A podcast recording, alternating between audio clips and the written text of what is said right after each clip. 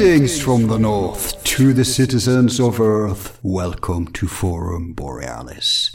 Friends, today we'll journey into outer space. Far out, if I'm being honest. But if nothing else, it will be entertaining and hopefully also illuminating and inspiring.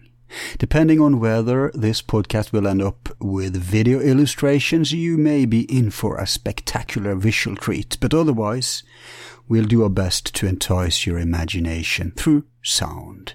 The area of investigation, which is tonight's subject, is as controversial as it is captivating. However, it is also ridden with fakery, foolery and ineptitude, as it is a final frontier unclaimed by professionals and left to whomever bothers, and many do, for good reason. Whether you believe it or not, there is an enormous amount of evidence pointing to our solar system being permeated with intelligence in the form of ancient old structures, ruins, organic life, and artifacts.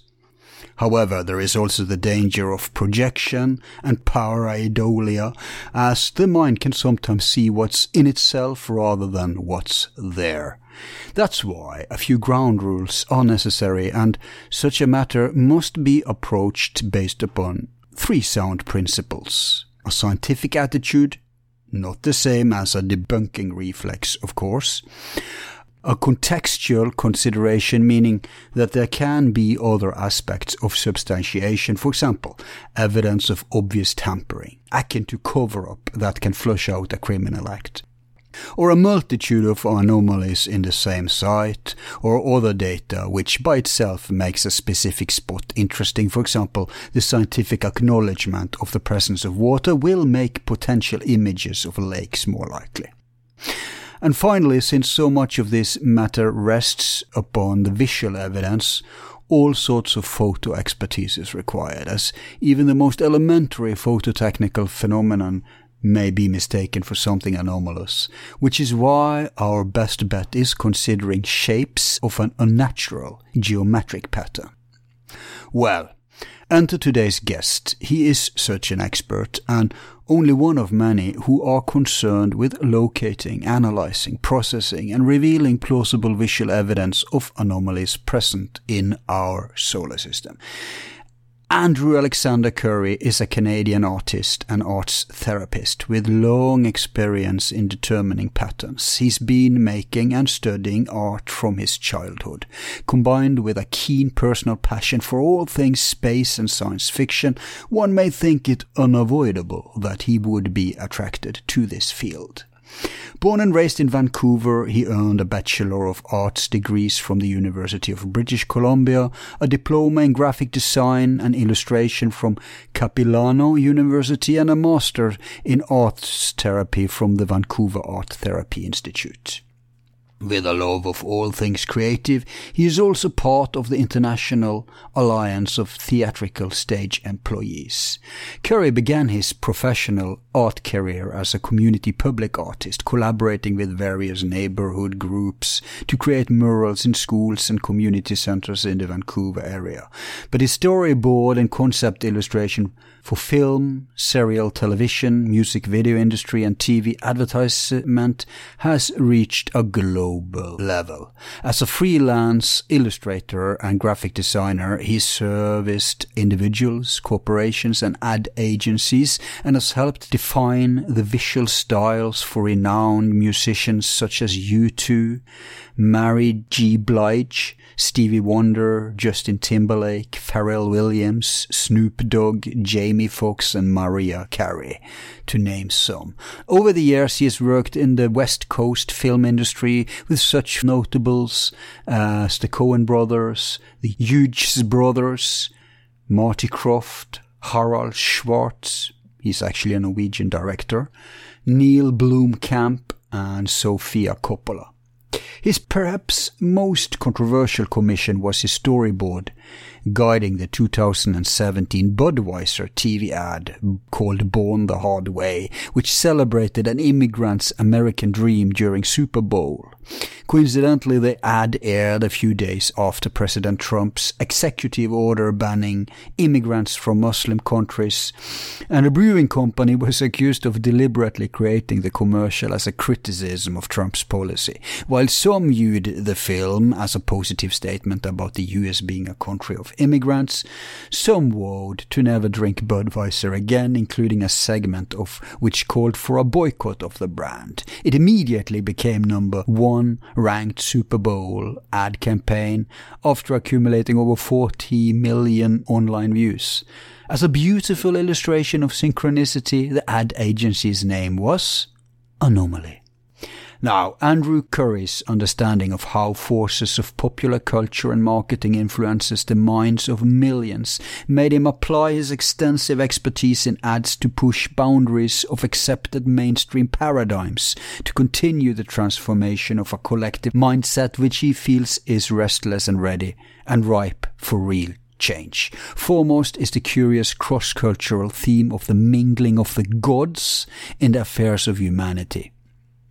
Through the years, he has increasingly bumped up against the concept of, a long forgotten past epoch of human history, including the species wide amnesia about a catastrophic event in the distant past. Authors such as Dr. Farrell, Immanuel Velikovsky, Robert Temple, Graham Hancock, Michael Cremo, Richard Hoagland, to name but a few, have helped inform his perspective.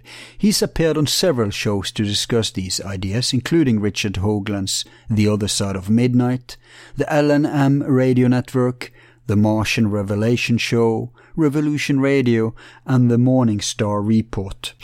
I should briefly pause to point out that this is Robert Morningstar's radio show, and unfortunately we forgot to mention him in today's show, as he is also a well-known contributor in this field, but consider the due kudos hereby given. Andrew's ability to ask potent questions had led him to hosting several shows on the other side of midnight, but his collaboration with Hoagland goes further. He is also a key member of the Enterprise mission's imaging team. With this group of experts, ranging from photographers to digital analysts, he is co-authoring a new book called Hidden Mars, A War in Heaven, which apart from an abundance of visual imagery, deals with the idea of a mysterious and profoundly ancient human history involving visitors from the stars. This is what has inspired him to apply his artistic skills and keen eye for detail to discern and interpret what seems to be evidence in the various space agencies' photographic records of succeeding interplanetary civilizations which inhabited our solar system a long time ago. His closest partner of the Enterprise mission team is Keith Laney, but he's also a member of UFA or the United Family of Anomaly Hunters, which is a collection of precisely anomaly hunters. And now, ladies and gentlemen, put on a helmet and lean back while we embark upon such a hunt.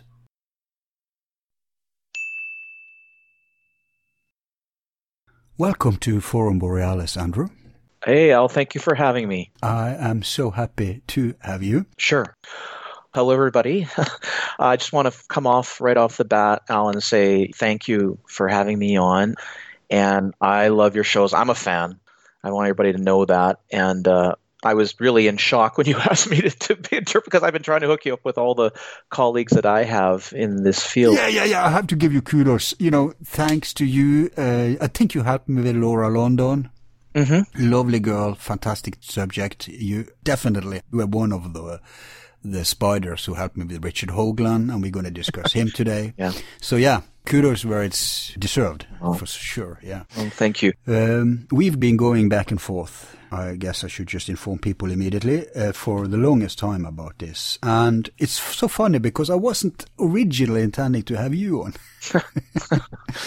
but we, I found out, I discovered by and by that it would be the best choice for now, considering the topic. And I've already presented you so people uh, know your credentials. Yeah. And it's a pretty fresh topic for us, although we've been teasing with this topic for the longest time. Uh, we haven't really gotten around to get our hands dirty. So, bam, finally now, this, the, your lounge, you're popping a cherry on this. and we're going to do more shows about this incredible subject. And people, you will hear that uh, my guest is a perfectly rational, sensible, normal human being. It's it's not the people who are involved who are, are far out. It's the topic which is far out when it comes to a paradigm. Yeah. This is paradigm. We, you know, we, we promote this show as paradigm expansion. And today, people, you're going to get your money's worth. Ah. And I, I, I thought maybe it seemed like you had a pretty good survey of uh, what's going on. Oh, A good. wealth of information. Well, I'm glad. It's a such a crazy area. Yeah. It's a crazy area, man. I I know what I see, and I'd love to touch on a couple of different pros besides. I know we're sort of focused on Mars, but I'd love to talk about a few other. Yeah. You know, when the time comes, we could. And then, and I like to mention a few of the people that I really respect within my colleagues. Sure, sure, sure. Yep. So uh, I want to introduce, like today, I'm going to have others on too, also people from the team where we go into specifics, but I thought maybe we should have like a survey show Yeah. Okay. where we talk about the phenomenon of, I don't even know if it has a term, but you know, structures and ruins in the solar system. What's it called?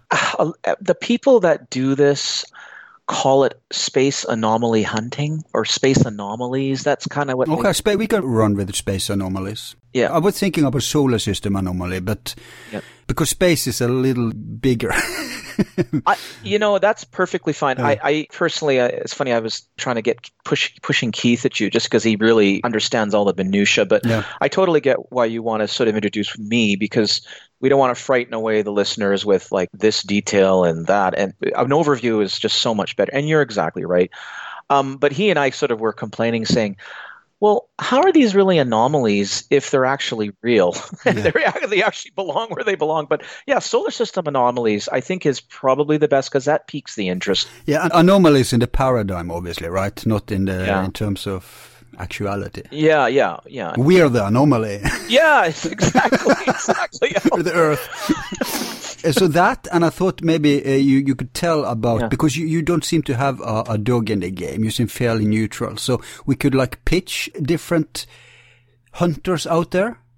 Uh, so people know and the history of it, maybe. Sure. Obviously, give uh, Richard a huge credit here. And when I realize this is a huge industry, there's so many aspects to this, and sources and books and websites and, and people, and and then also the main uh, types of anomalies, and also maybe the most famous ones or those that you think are best, etc. Stuff like that. I'm going to ask you. Okay. Yeah, I'm. I'm. Uh, let me think about this. So yeah, because I could give us or the audience a little bit of an overview of what I think are some of the major Yeah. pieces in the background. Now, in terms of the current stuff, there's so much material. Um, but I can I can pinpoint the ones that I think are important in terms of a historical perspective.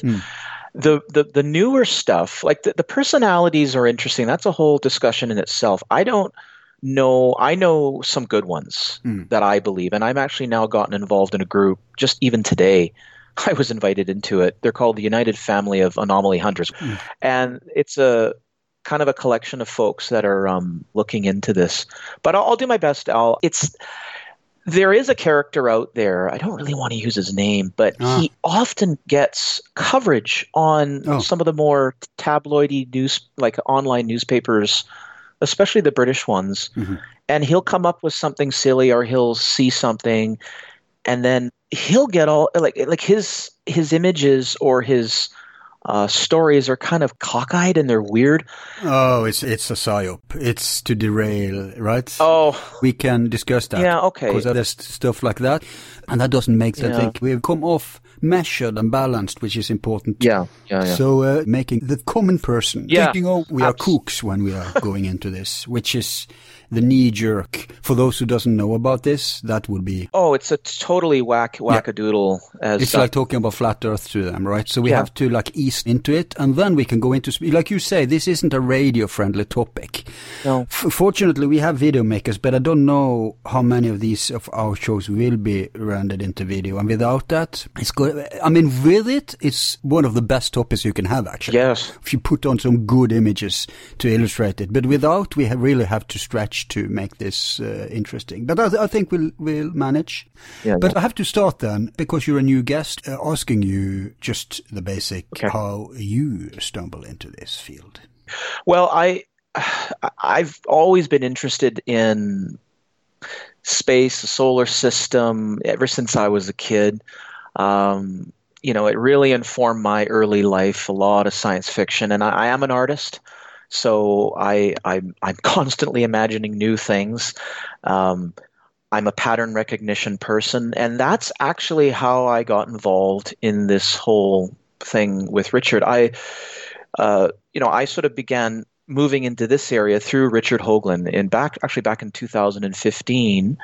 Um, before that, I was very much a follower, reader of Richard Hoagland's work, um, Dr. Joseph Farrell, who you've had on this, both gentlemen you've had on this show, um, and amongst a, a lot of other researchers. And and the yeah, what's fascinated me is this idea that embedded not just here on Earth, but within our solar system is possible evidence of you know of, of something extraordinary. And I um, To say the least. Yeah, to say exactly. And in 2015, when Richard Hoagland came out with his new show, uh, at the time it was called Other Side of Midnight, and it was linked with Art Bell, who was on the Dark Matter Digital Network. Uh, excuse me, what's it called today? It's called The Other Side of Midnight.com. Oh, okay, okay. yeah, gotcha. you just might might have been a legal thing there. And what happened is that I I realized he was coming on the air with his own show because at that before that he was always uh, coast to coast science advisor with George Noory, and before that it was Art Bell on Coast to Coast. And so sort of my way in was really much through Richard's research. And in 2015. Uh, I reached out to him because he had said on air, "Hey, you know, let us know who you guys want as hosts or as as um, guests." And and so I emailed him. I made some suggestions, and he was kind enough to respond. And it was like, "Holy smokes, that's amazing!" Someone of- in the sort of public eye has responded to me because I'm just a guy that sits in the audience and listens and reads the materials. Anyways, it was one show that he. Um, was on. He, I think it was an open lines. He, he called it open Mm. hailing frequencies. Like George Noory used to have. Yes, Yeah. and he he had it on, and I it was a young fella had called in and started talking about the. I can't remember the mission, but it was one of the Japanese JAXA, J A X A, their space agency. It was some imagery that that one of their particular. I think it might have been the moon. Mm. Um, and he was gone into all these questions about the moon and it sort of branched. He was basically attacking Richard. And at Oh. that moment, I had this feeling of like, I remembered something from um, Dark Mission, which was uh, Richard's book that he co-authored with Mike Bara, Mhm. and it was a particular part of the of the uh, book where he was discussing um, the astronaut. Um oh, oh, Alan Bean, who actually he passed away, I believe, a couple years ago. One of the well, well, there's a few astronauts left from the old Apollo missions, not many. And I, it was a very specific moment that I wanted to, for the first time in my life, to actually call into a talk show Mm. and actually say, "Hey, you got to look at this point of view." And I didn't, but I sent this email in. Richard came back to me and said, because I guess I had made sense and I was cogent. He said, "How would you like to be a guest?" And I'm like, "What?" kind of like Wow, you must have impressed him with your commentary there. well, when Richard first approached me and he said, "You want to come on the show to talk about Alan Bean and his paintings and what they're revealing," and and I was like, "What do you mean? I know nothing." I'm in. And then he, and he says to me, "He goes, Andrew, it's a conversation," Mm. and he took a huge risk with me, right? And then we had Yeah. just had a blast. So Right. I ended up coming on the show, Al, and we began to discuss Alan Bean because Alan Bean was an artist. He was not only Yeah. A military guy, a pilot. Yeah. Um, I know who you mean now. Yeah, yeah, yeah, that's right. Fourth man on the moon. Yeah, that's mm-hmm. right. And he was also an artist. And when he sort of left NASA and retired from that whole program, he launched into his art full time. And he basically created these amazing paintings, you know, both small and very large, of his experiences on the moon.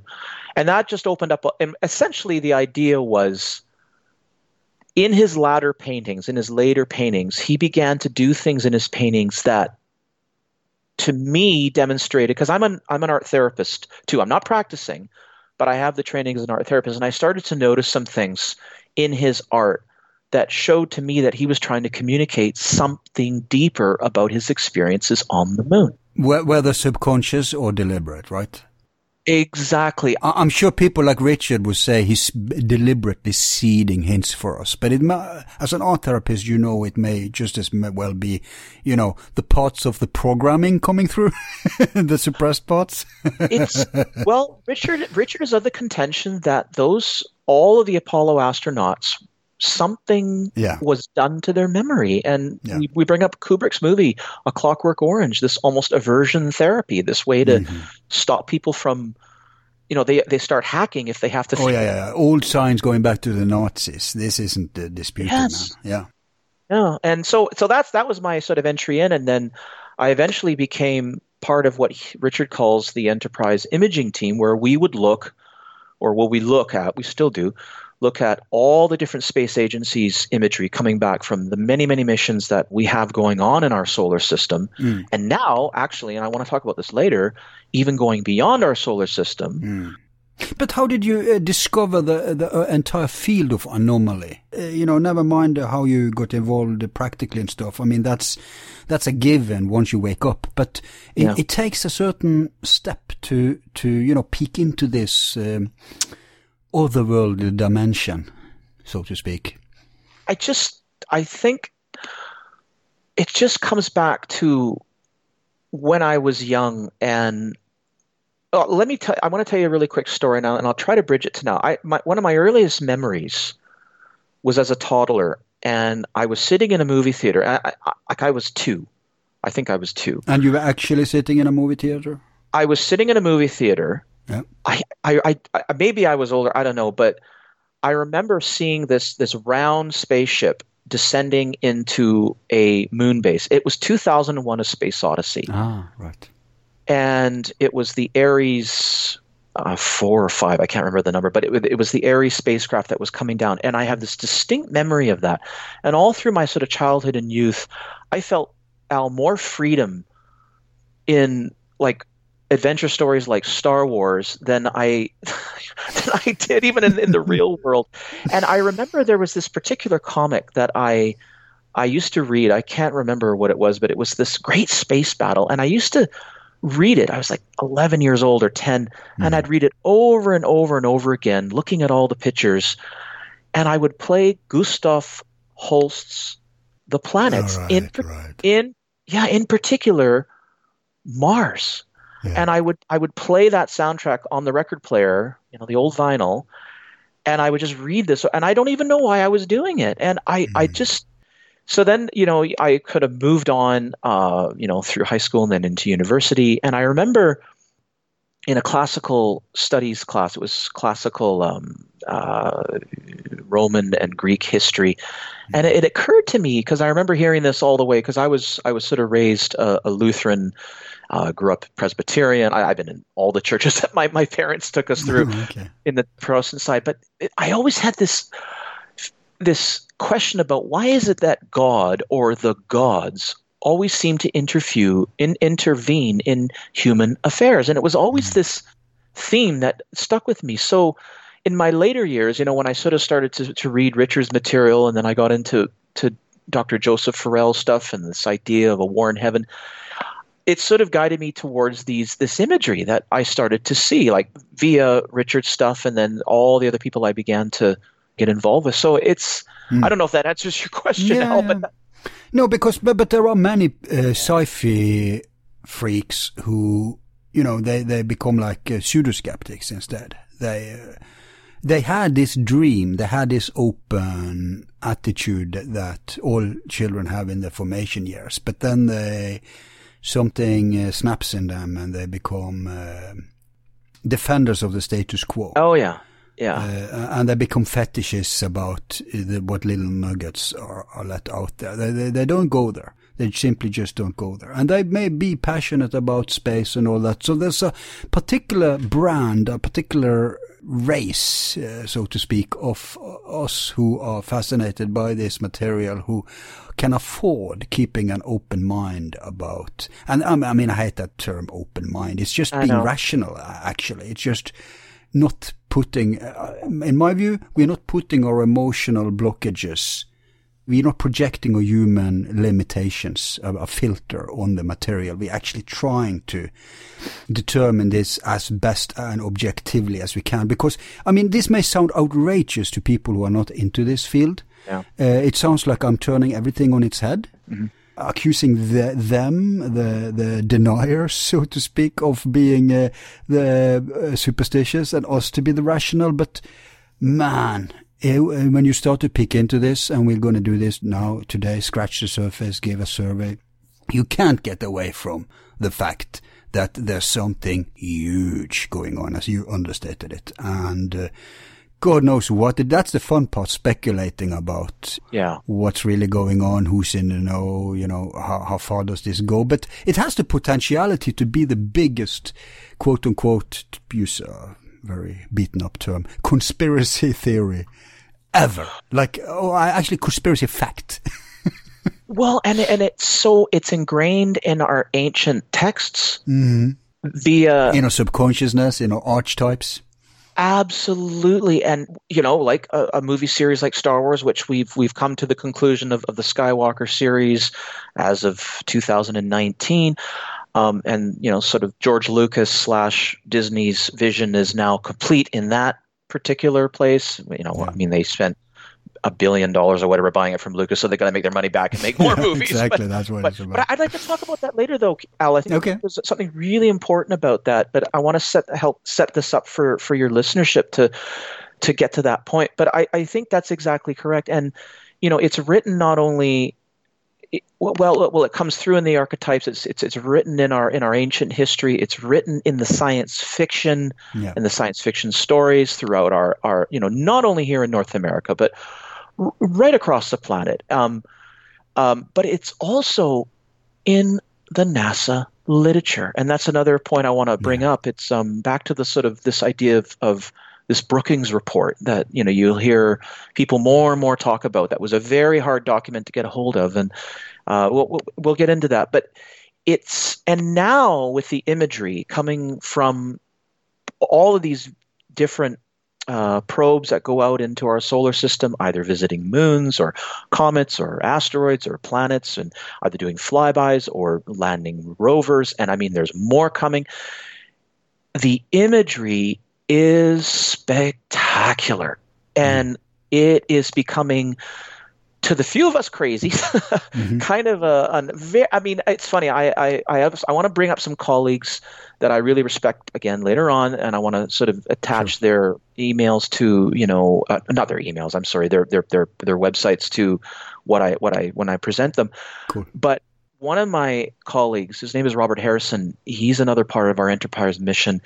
He has a really interesting way of framing this whole endeavor, and and um, he describes it as well. It is speculative. I'm I'm paraphrasing now, but the the visual evidence, and that's what we have, is really showing itself to show that a lot of this stuff that we're seeing looks really structural, really geometric, and he says he says in in sort of the opening statement of his website, I I don't know because we're not there. On emotionally, I'd love it to be true, but it sure is looking rather interesting, and I think hmm. that's the best way to frame it, Yeah. Alice. Because again, it's like you said, it's speculative until we set foot and truly walk around and we we just can't 100% say say for sure it could be some sort of projection it could be a jungian type projection Uh, No, no, no, no. Look, uh, to be clear, the speculative part is to explain to make coherence of the anomalies, but the anomalies cannot be questioned. That's yeah. They, they they just pile up so much, Yeah, so many aspects, and, and, and so we know what's not true. That's the point. Yeah. It's like 9-11 kind of. Yeah. Uh, and yeah, yeah, uh, to a certain extent, our subconsciousness and our projection will have a part of it, of course. Yes. But not like we're conjuring up phantoms in thin air.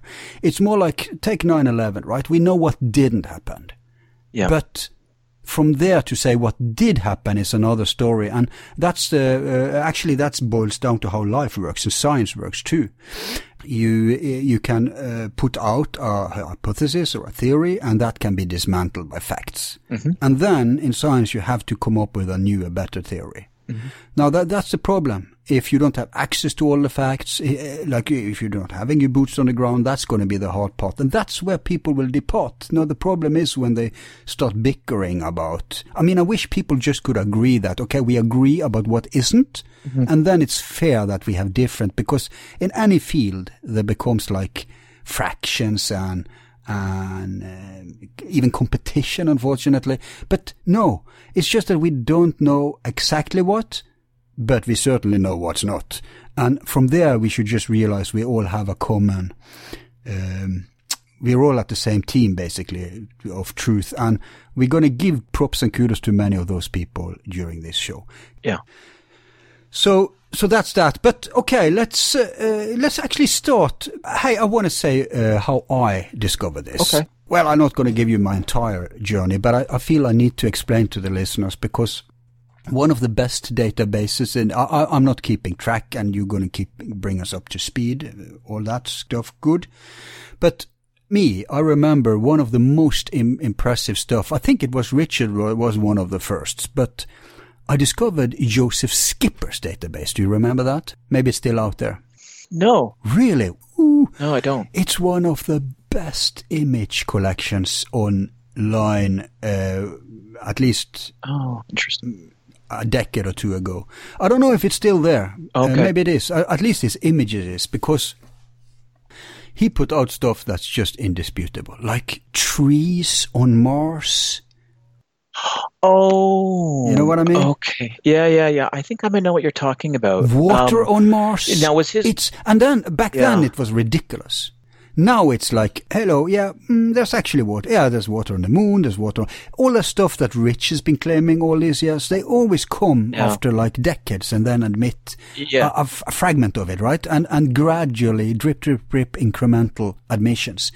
But when you look at these pictures, excuse my French here, pareidolia, and we can discuss pareidolia, but yeah, this, I mean, sometimes it is actually pareidolia. I'm pretty sure. I've seen absolutely. right, No, absolutely. right. I've seen images people make a bit. Yeah, that's in your head, mate. But Yeah. but some things you can't get away from. I don't know if this is going to be turned into a video, but if it is, man, there's so many great pictures Yeah. we could use. the the pareidolia I, I love that term you know i mean pareidolia is there because i mean what is it uh, human beings have a have a, an ability to create a pattern to make sense out Yeah. of nonsense or well guess what that ability is not something that we should try to hide or bury because guess what that's what we needed to do to see a cat's face in the bush when we were running around on a savannah so that we could go, you know, escape and not become lunch. Good point. Pareidolia is, is even why we're able to communicate like this. Ex- Language. exa- exactly. So it's, yeah, I mean, even, even your own um, plug-in into the wall, it was deliberately created to look like a face so that children don't put their fingers in it. Or at least that was somebody's idea. And I, I like that yeah, concept. Yeah, yeah, yeah, yeah. you know anyways it's a no i agree with you and in fact sometimes but you're right sometimes this can go a little too far um, you'll get because of the big huge data dumps now that have been done especially with nasa in fact al I, it was a I, I can't remember if it was 2015 or it might have been 17 but nasa and you can look this up all of this stuff can be looked up that's the beauty Mm. um, is nasa did a huge data dump not only on apollo but they've basically opened up everything and said the general public can use our images um, any way they want as long as it's you know credited and i don't mean use it in a way that's you know uh, what i mean is that you're Not allowed abuse it. excuse but me. no what? copyright, right? Yeah, not abuse, not abuse no, it. not abuse it. You can use it as long as you you know you, you reference where it came from, which is really important in this field. That you get some people who who put up materials and then there's no reference number, so it's really hard to verify or Yeah. come back and look at the original raw data. But that was a very interesting um, moment by NASA and a very interesting announcement. It's even, I believe it's on their website, but I know you can Google it up and find the page. Oh, believe me, we, we, we do so many videos that we need to uh, go through the copyright uh, Right. endurance all the time. So yeah, I love NASA for that because they have made our life lots easier. Well, hey, and one big reason for that announcement is because in the past, you know, they used to like really, well, some people say they would obfuscate or hide, you know, images and they wouldn't. Yeah, they wouldn't, and they, there'd be things that are mixed up and files not put in the right place. And now it seems to be a lot more open. And and so, like, why now, in this time, is there suddenly a change in the sort of? I mean, it's not complete. uh, Again, when we get into sort of the Mars stuff, which is really my fascination, Mhm. um, I'll explain some things that were explained to me by some of the associates I work with. That NASA's still kind of doing some things, but Yeah, yeah, that's the- because isn't it isn't the uh, answer simple that now image manipulation is so far ahead that it's easy for them to falsify uh, source material. Plus, it's easy for them to deny stuff based precisely upon that anything can be manipulated.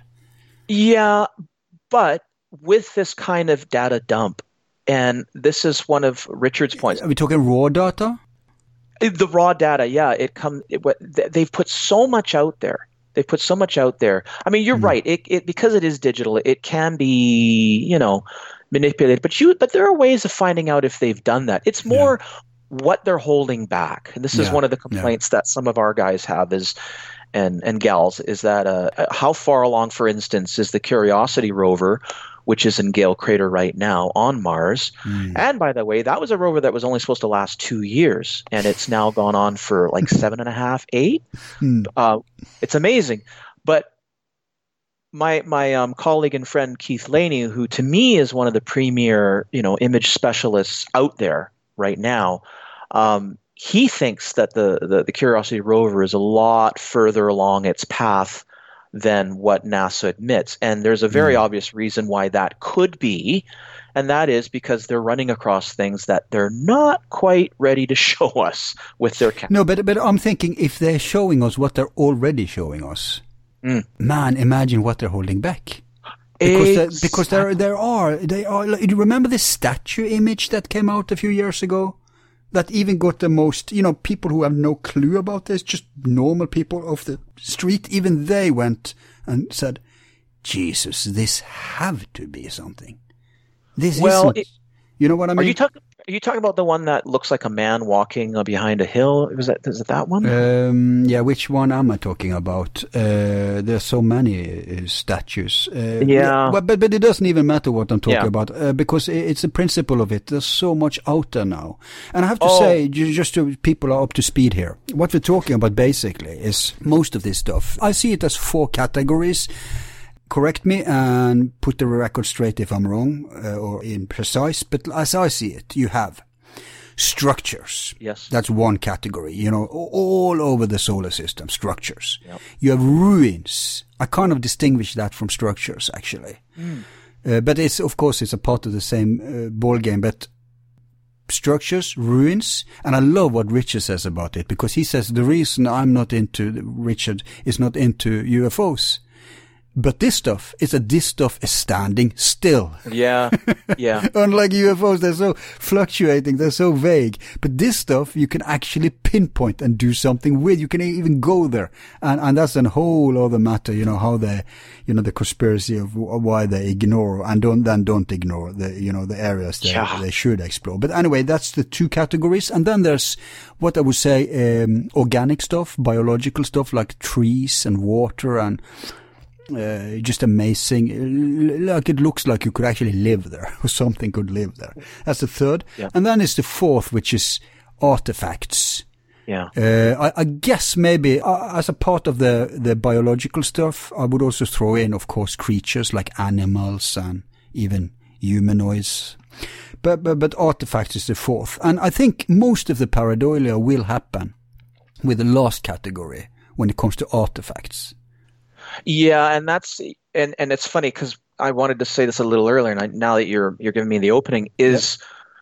the what people start to do is they start to uh, use um, tools from like like let's say a, a, a, program, a graphics program like Photoshop, mm-hmm. and you know like some of this material, like when you go to the raw data, let's say for instance, if you go to NASA's website, if you go to NASA.com, um, just Google them, and you can go directly to any of their missions, like Curiosity, and you can go right to their raw their raw images, and what people will do is they'll start to process it, to digitally process it. And sometimes it can go a little too far. You want to try to stay as close to the original as you can, but you know there is a certain amount of tweaking. Even the early pioneers um, uh, did did that to you know like basically pulling out the contrast um, you know trying to oh, you have to when we know that it's been manipulated and especially well, the old data which was uh, not digital. It's, it's uh, right it's it's harder for them to to to fabricate that. Yeah they had to come up with a very different system. But you're right but what people do now and, and it's it, it is a kind of a problem in in the area is that there's just so many people involved in this area now. You you you run across all these folks and uh, some of them are doing what what Keith often mentions is that they're painting the images up. So they see something, they think mm. they see hmm. something, then they start to basically use different tools, and suddenly they got a statue. And the problem is, Al, is that that stuff tends to become the sort of sensationalized yeah. Yeah. moments on some of these more tabloid electronic uh, newspapers. I know the some of those ones out of Britain will use. There's a certain fellow. Yeah. I don't want to say his name, but but he he. In fact, this past week he did another one where he was looking at someone's work and he says, "Oh, there's a statue head," and it's like, well. Yeah, maybe you know, but and then oftentimes we can't even name this stuff because, again, we don't really know. It just looks like something, and mm. and oftentimes this is the other thing. A, a lot of this material looks familiar. This is the thing that's so hmm.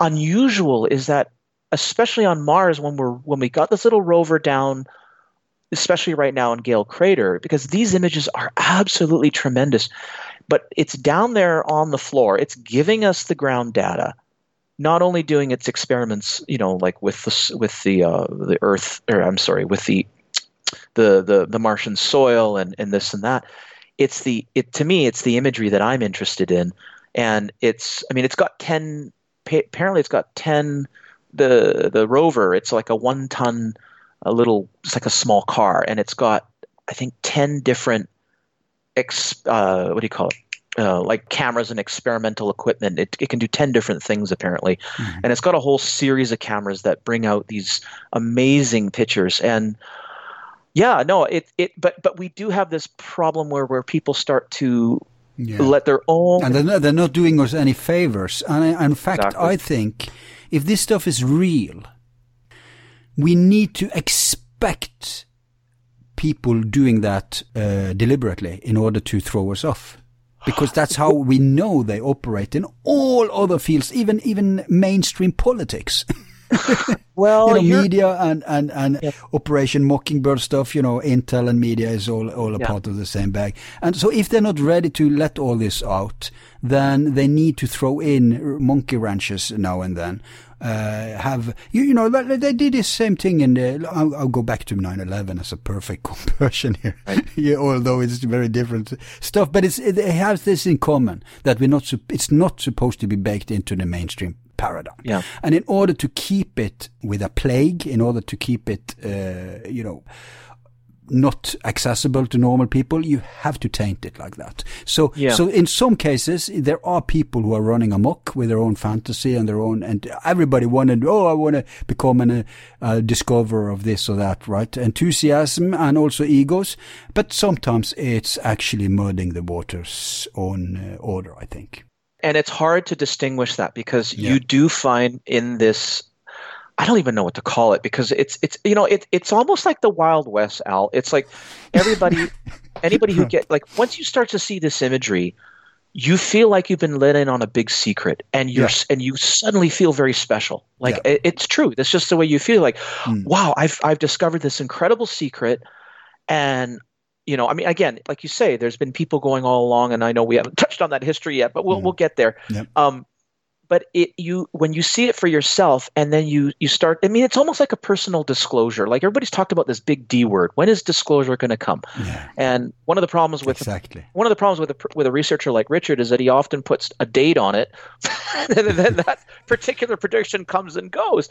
But you know, again, like you said, maybe what his thing is is that he's so anxious for it to happen. What we find is ten years later, oh my gosh, he was right. Yeah. Like if you go Yeah. back and look at his articles and look at his blogs and read a lot of his material, he a lot of what he has said has come true. Even many of the most outrageous ideas uh, and suggestions have, have turned out to have some credibility over time. And that's, and and like Richard say, science is nothing if you can't predict, right? Exactly. And one of the big ones was he was one of the first people ever to predict that there's probably an ocean under Europa. Hmm. Europa's ice.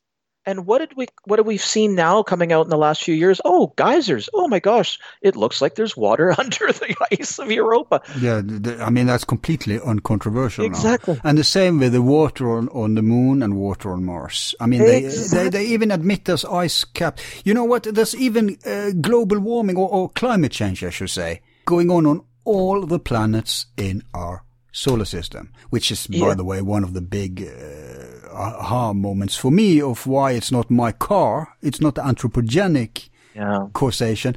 But you're right. It's um, uh, there's a lot of um, different uh, motivations going on, and in this field, uh, it's so important, like you said, to credit source material and to show your methodology.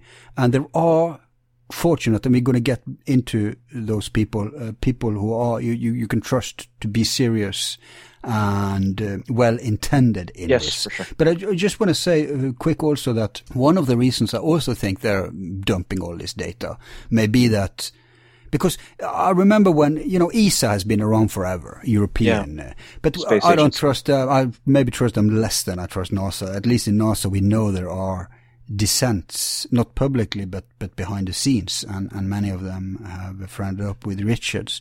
Although I think also people like Richard are are vulnerable to become uh, manipulated by plants. Uh, spooks, whatever. But Chinese, mm. Indians, Russians, everybody is out there now. And there was this huge expectation among people like the coast to coast audience and stuff like, oh, now we're going to finally know the truth. No, they're keeping a lid on it just, well, maybe not just as much as NASA, but I think all this available material kind of adds to the pressure. Mm. Well, I, I think that, like with all these space agencies, they all become part of an exclusive club yet again. And I think what we're seeing, and it's often, you kind of have to look at the little signals that come out. There's a, it's a very interesting, you mentioned ESA. So the European Space Agency had a probe called the Rosetta mission. And isn't that an interesting name? Hmm. because they were basically absolutely referencing the Rosetta Stone, which was basically the, the, the mechanism that allowed us to decipher Egyptian hieroglyphics and be able to sort of open up that whole window of, of the ancient Egyptian world.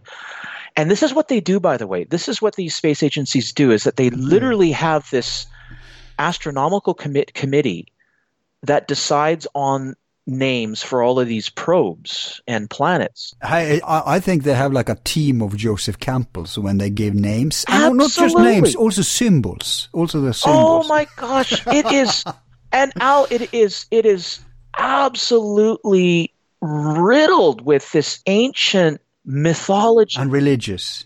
Yes, it's this ancient mythology religion thing going on that a lot of these these these approaches to certain meteors and to certain not meteors, I'm sorry, to asteroids and to these certain planets come at a certain window when certain stars are aligned in a certain way. You can see these patterns. This is one thing that Richard does really well actually is he can chart all this stuff. I mean, that's it's kind of beyond me what he does, but but he does sort of show that there's there's these recurring numbers. Now, it could be coincidence, but my goodness, um, I don't think so. No, I want to I want to briefly comment upon that because uh, it needs to be put out there, and, and, it's not to put down Richard's or Joseph's hypothesis because they and many others say it's deliberate, and it is. In most cases, it is. Mm. But there are such a th- thing as uh, now we could probably uh, give more kudos to the approach that Laura has, because there are such a thing as synchronicities. Yeah. So I've often been wondering how much that's the that's the challenge, right? How much of this is deliberately because we know they are flooded with uh, Masons, they're flooded with Nazis, straight yep. on old time Nazis. Yep. So how much of this is just and I, I don't believe it's a message like some do. Uh, if anything, maybe an internal message. But if you look at, let's take the Masons. Mm-hmm. Many, very often when you do a ceremony and stuff, it's not to communicate, neither covertly or overtly, for that matter, to to the ignorant masses or to the even to the insiders. It's more a paradigm where if you lay down stuff, and I, I, can talk with confidence about this because I have esoteric background.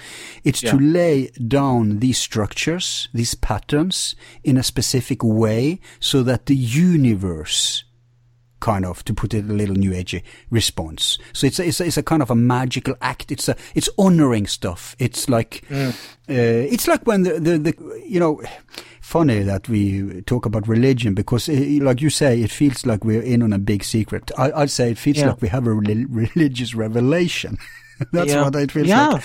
And, and that's the point. If the Christian church does a ritual, right? Mm-hmm. It's not to communicate to the Muslims or something. It's to commemorate. It's to kind of keep alive the vibe, so to speak. And that may be a part of the ritual uh, messing around. Let's not go too deeply into that aspect of it no. anyway, because that's more for Richard. But I'd say sometimes I think it's so amazing that it may just be the universe playing tricks on us, because I've experienced the most amazing synchronicities where I know there's no sin, and that's often distinguishes so-called conspiracy nuts right. from spiritual. Spiritual people think everything is the universe falling into place. Mm-hmm. Conspiracy nuts thinks everything is like deliberately manipulated by man. But I say reality is somewhere in between. Yeah. We are part of the universe and can do intelligent structuring of it as we do. And we're uh, being part of the universe, we're also at receiving end where we see discover these patterns thanks to that innate intelligence in us to discover it. Sorry to, to hijack your reasoning there, but no, I, I, felt I had to put that out there. No, and I, I think you, I, I, mean, like you said, if we go down this road, we're never going to come no, back to no, the anom- anomalies. But, but I do think that there is a pattern out there, and this kind of ties back to this concept that was our solar system at one point seeded were there star people because let's let's get right to the point yeah. that's what we think these space agencies are doing is is honoring quote unquote the gods somehow i don't know whether they're calling them or trying to put in place like you say almost like a like a like a oh, almost mapping out like a satellite send, send signal yeah. out there mm-hmm. I, I don't know but we're it, it almost comes back to this idea that we're in a system that's in place and that at one time there might might have been a break. You often talk about a, a war in heaven. Mm. Um, you know, was there and Richard and, and Joseph and I mean the ancient texts talk about this like there was some sort of fall. Let's just put it that way. And uh, you know, was there a fall in the physics? It was was there a system that was more of a higher consciousness that whatever that means, but a higher way of understanding. I mean, was it in place and then something snapped after i don't know tens of millions of years when the star people left? I, it, it opens up a whole lot of stuff but it all filters down to what we're seeing are remnants of something familiar. And mm. this is what we're seeing in the imagery. And this is what the early people like the first look the first kind of entry point into it, from what i can tell is sort of the late eight, uh, late 19th, early 20th century when telescopes got better. Mm. So you had guys like uh, there was a couple of you can read this anywhere but there's a couple just i think they're worth mentioning it was two astrologers or uh, i'm sorry astronomers um, schiaparelli he was um, italian mm-hmm. and flammarion he was french and they felt that they were seeing on mars uh, mars being a really good target because it's it's bright it's it's red and it, it wanders around the sky. And it's something that's been fast relatively close of course. And relatively close. And especially yeah and, and it's been something that's been sort of in the human consciousness for like in all of our earthly cultures. Yeah i mean they, they just a term martians right?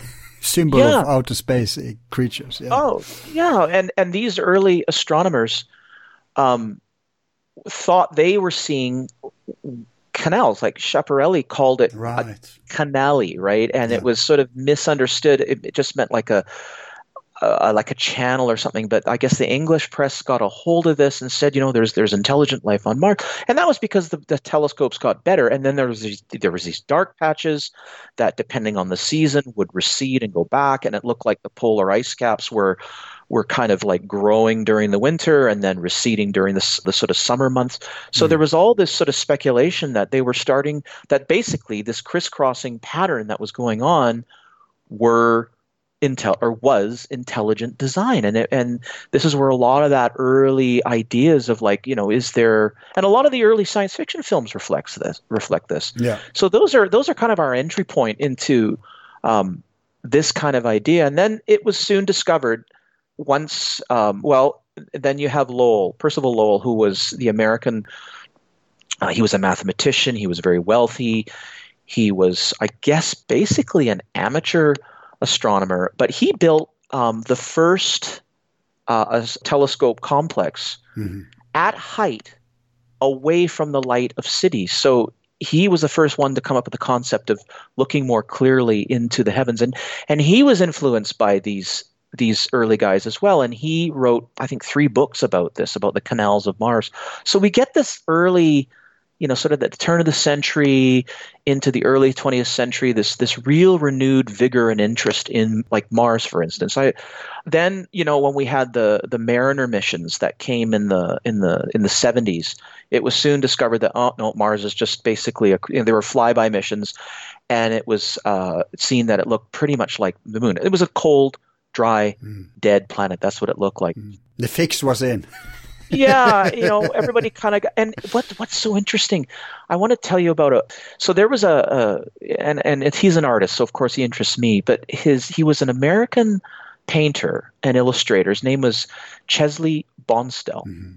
and he was actually a friend of Richard's, which is so phenomenal. And Chesley began as an architectural renderer. Mm-hmm. That's sort of what he when he began his career in New York, and then he went off to do. Um, well, basically, he's considered the, the the I guess the the father of modern science fiction art, and he you can see his work in in many things, but he worked very closely with two people in the early days when sort of NASA was starting to sort of launch into the solar system.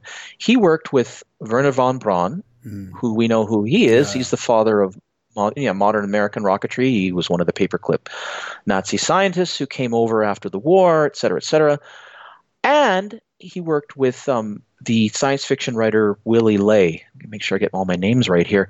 And they wrote these three books that were then um, that were basically to try to sell the American public on sort of venturing into the solar system because that was the plan. Mm-hmm. They were going to go out there and basically to justify the um, you know the the tax tax money that would have to go towards yeah. you know developing a, a, new organization, NASA, and moving into the solar system. But I want to one specifically talk about the last book that they they sort of uh, Willy Ley was the writer, uh, von Braun was the science advisor, and Chesley was was the illustrator. And the final book was called now the the name I can't remember exactly, That's but okay. but the book is 1956, I believe. And basically, they were talking about the early part of. I read it. I, I was able to pick it up in my library. Um, the early part of the telescope you know the improvement of telescopes and how there was speculation that there was looking like there was canals just everything i went through mm. but that basically was accepted now coming into the 50s with improved technology um, that hey It's you know it's not, and this was before the Mariner Mariner flights, by the way, mm-hmm. um, from NASA. But there was this one painting that Chesley did, and it is like a, it was like I think it was a, a, a ten by twelve oil painting, and again the name the name escapes me. I, I wish I, I had I had it in a note somewhere here, but I'll, I'll remember it. But anyways, it was a um, it was oh here it is. Let me just get it. I don't want to uh, yeah so the book from 1956 was, was called the exploration of mars. Mm. and this particular painting was 10 point or 10 uh, 10 and a half by 11 inch oil on artist board. Right. and it's a monochromatic painting. It has like no color in it. And it was it, it basically shows um, these tall tall spindly pillars. And it is in the article or in that particular chapter, they were saying, well, if there were structures on Mars, they would look like this. Right. Because it's one third of Earth's gravity, you could go a lot taller mm. with less material to support roofs, et cetera, et cetera. Anyways, in this painting, if you look really, really closely, and you can find it online, the there are two little astronauts, and one of the astronauts is holding up his arm. Well, they're both kind of holding up their arm. This is you have to look very closely, and in between the pillars, it's like it's like a ruined temple on Mars. Is is the concept here? In between the pillars, Al is what looks like an elongated head humanoid thing. Wow.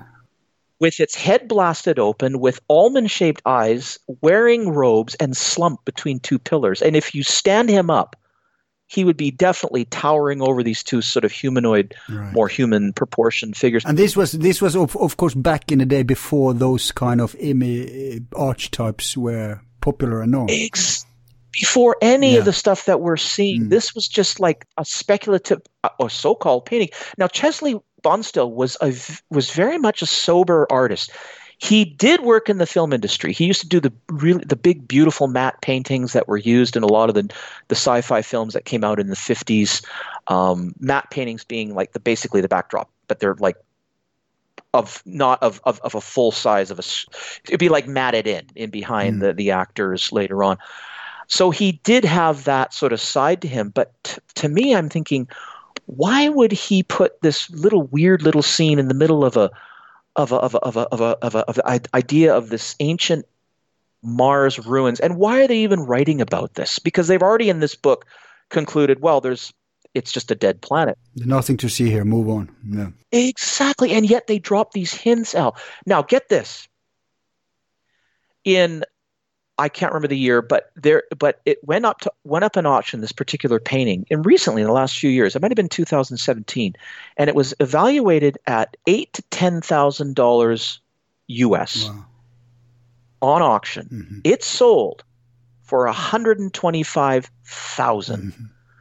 Now you could say, well, it's just a, you know like this is a one of those once in a lifetime paintings, you're never going to get this again. And that's absolutely true. But again, this, you know, who bought it? I sure like to know yeah. who, who, was it that bought it. Is, is it an, an inherent to what we're talking right. about here? So we have these hints that came out in the early times before even we started moving into the solar system. There was another liaison between von Braun and Walt Disney. Yeah. When our television started to grow uh, in the 50s, Oh yeah, and Richard makes a big deal out of this uh, Disney movie. Yeah, where, uh, and we put it out there uh, as an illustration in people. If you haven't listened to our interview with Richard, check it out. It's a three-parter, and we made video for all three parts, and you'll see amazing footage, all authentic. But this part was like uh, Richard makes it. It's a kind of the same as the painting. He they show structures on the moon without yes. commenting upon it, just like a matter of fact.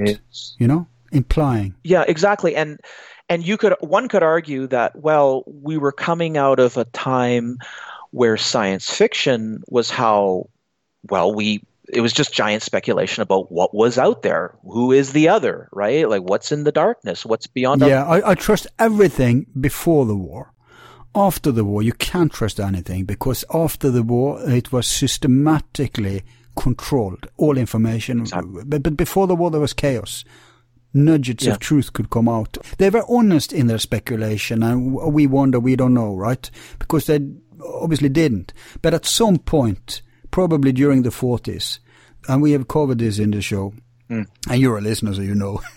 but they got their act straight, and because of the war and all that, they managed to. It got a, a really in, increase in. So no matter if it's alien, reproduct, uh, back engineered, it doesn't matter why. Joseph argues that we don't even need that, but we know they had means after the war. Yes. Uh, as a minimum to know much more than they did before the war. And of course, as always, this stuff is blacked. They don't share it, uh, and and never has ever. And when NASA, like this control organism, is put down on us, Mm. After that, you know, it's just enter the propaganda age, the 1984 Brave New World. It's just, it, thanks to people like you, we get bits and pieces of, of what's out there. And in this show today, we're going to give them examples so they're going to get, so because what we're doing now, we're philosophizing around the bigger context, obviously, mm. but we're also going to give them specifics today. But uh, anyway, go on. Yeah, no, no, that's that's excellent. And but the whole idea is that that might have been, and I agree with you. But some would argue that that particular film that Disney made with von Braun and this idea that this space probe was going around the dark side of the moon and then they let off a flare and they see these structures again yeah. this is a film yeah. created by disney yeah. some would argue that it was the bridge between you know science fiction where we have to get people accustomed at the time to that kind of you know idea and then bridge it into science fact. Mm. Well, I don't agree with that. I, I, agree with more what you're saying. I think that these were these were hints, just like the Bonestell painting, to just let us know that somebody has knowledge about this, whether it's through telescopic means or some other way, Al. I, I don't know whether it's ancient manuscripts or uh, who knows how this information. Yeah, but if, if it wasn't for the evidence, I'd I'd be inclined to agree with those people. Yeah. Okay, they didn't know, blah blah blah. But then we, we get all this evidence, and this yeah. is evidence that they would be potentially equipped to know ahead anyway yeah. which Richard yeah. is one of those uh, proven. So yeah. when they if they if they came with everything on the table and everything was open and you know okay and blah blah blah and there was no evidence, it would be a different matter. But we know this stuff is classified. We know this is riddled with so-called intelligence community. Oh God, how I detest that phrase. These books it would be crazy if this wasn't highly, cla- mm-hmm. everything was classified, e- even after the war. First, uh, during the war, obviously. Then after the war, Cold War, right? Which was yeah. just an extension. So it's, so it's not even incredibly naive and, and brain dead and stupid to think that no, no, everything is on the table. It's, it's, it's almost a criminal act of reasoning to think that everything, if everything was on the table, all the heads should roll. mm. It was never on the table. And yeah. what little we, we, we, we do know just points and then we, we can go back and then we can see in retrospective. So where there someone in the know and then we see stuff like the Disney see, uh, movie, we see stuff like the painting you mentioned. Yeah. And then we can't afford any other conclusion that they may have been onto it and it's it's uh, highly convenient how much this matches up. There's a million references in popular culture and, and stuff uh, leaking out even before the war that Rich has spoken a lot about. So, mm-hmm. but it's it's not even important because what is important is that there is something there, no matter if they knew or not. Well, you know what I mean? Yeah, and and our first, of course, the biggest one that we get is summer of 1976 and the Viking missions do their flyby past Mars. And sure enough, you know, the, the lead scientist is going through all the images that are, you know, sent back, you know, sort of sent back to Earth. And oh my God, this one looks like a face. Mm. And that started the whole face on Mars controversy. And that to me is probably the biggest entry point for the planet. Yeah. Al, like really honestly, for this idea of space anomalies. Now, I, I don't know if you want me to get into a little bit of that history sure. or. Uh, yeah. Okay. So because m- most people today think it's been debunked, but that's not true. Yeah. No, I don't believe that's true. But the first two, after the sort of lead scientist saw this, his comment was, "Oh, it's just a trick of light and shading," yeah, and and it was dismissed. And and then they because remember it was a that particular mission was sent, the Viking mission, the probes, I think, were sent, you know, with kind of a 50 50 between geolo- you know, like in terms of geologists and biologists. So they were looking for life or some sort of evidence of, of life on Mars. That's what they say every time mm. they go to Mars, by the way. and every but time. they never explore the stuff that would be interesting in that uh, direction. So. I know. From what we see, I mean. Yeah, I know. It's like a horse and pony show on a constant yeah. basis. But I think we're coming to something now which is really different. But let's just hold it right there. So Yep. There was a uh, electrical engineer, an American electrical engineer, and his name was um, uh, uh, Di Pietro, mm-hmm. and he, when he first saw this sort of face, it was in some magazine at the time called Alien Architect. Architect or archaeology or something like that, and he thought it was a big joke. He thought, "Oh, that's just silliness." He was a real mainstream guy, but apparently he then looked at some point he got a chance to go and look at the data. I'm not exactly sure why he went and did that, but he eventually looked at all the imagery that had come from that particular mission. Uh, it was either Viking 1 or Viking 2, I can't remember. Um, and he started to find not only one image, but misfiled was another image. And he, along with his sort of uh, friend and cohort, um, Molenaar, Greg, Gregory Molenaar, I think his name was. He too was an, another sort of computer specialist. They created the first sort of imaging, you know, independent of NASA and hmm. independent mm. of anybody associated with that sort of realm, anybody in sort of in the mainstream. They kind of developed their own image processing techniques. Um, and you can read all about this in in Richard's um, book, The Monuments of Mars. But essentially, they were the first ones to really you know pull out the details and it's a very interesting read so I, I would say that they were probably our you know one of our first pioneers um, in terms of you know like something that sort of made it to uh, mainstream and then I think l- later on it was Richard who held up the image on image of the face on CNN and got himself in a lot of trouble. Yeah, he became a symbol of that whole uh, battle actually, and he he did all the rounds on the big media. Yeah, and uh, I, I, think he got lots of the fault too when yeah. it was officially debunked. Well, and the face was located in, in an area in, in Mars in the in the north northern quadrant mm-hmm. um, of the planet, of an area called Cydonia. And another feature that uh, Di Pietro Molenaar also discovered, sort of through looking through the NASA files, because remember when they found the second image, one of the things about looking at this kind of uh, area of study or inquiry, or like I what I call the Wild West of solar system archaeology or anomaly mm. hunting or what do you want to call it you, it's really important to try to get multiple angles of if you see something that looks unusual or strange that has some sort of geometric features or looks like it's artificial what the best obviously the backup is to find another image that can sort of verify it, especially if it comes yeah. from a different lighting angle. I mean, that just makes sense, right? Mm-hmm. And they found it. They found another image that had been quote unquote misfiled. It wasn't even put in the right place. And so you can already see NASA was starting to tinker with the data. Yeah. Even though they had it out there, they were playing around with it. Um, but another image that they found, and this was something that we actually saw in Elysium, this, this, um, this was that whole Carl Sagan thing about this, these pyramids in Elysium. It was um, another NASA probe that showed these very, very strange pyramidal structures in the middle of the of the Martian desert now we're getting these echoes back from Chesley Bonestell's painting mm. of this of this um, strange temple. Now we're starting to see it in the imagery from the satellite imagery, but again, no, no, they're just mountains. And you know there are you know this is the, the again this is you know no no we've debunked everything and this is what it is. But Molenaar and Di Pietro, the the they found what they saw was a massive pyramid about ten miles from the face on Mars, or the so called face on Mars.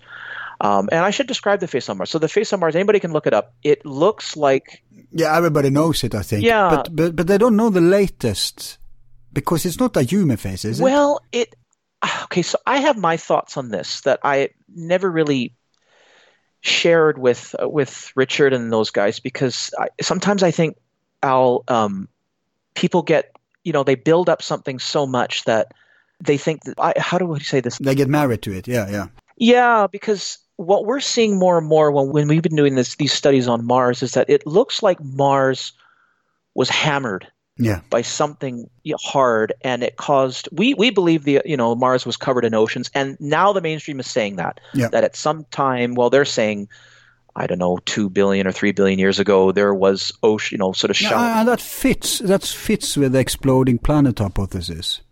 You mean well in terms of the timing? I, it depends, right? It, but but anyways, it's something catastrophic happened on that planet, Mm. and we see evidence, especially in a place like Gale Crater, because the rover is sending us these amazing images of something having washed over. And from the satellite imagery, you can see the damage coming from a certain direction, and I believe it's northwest.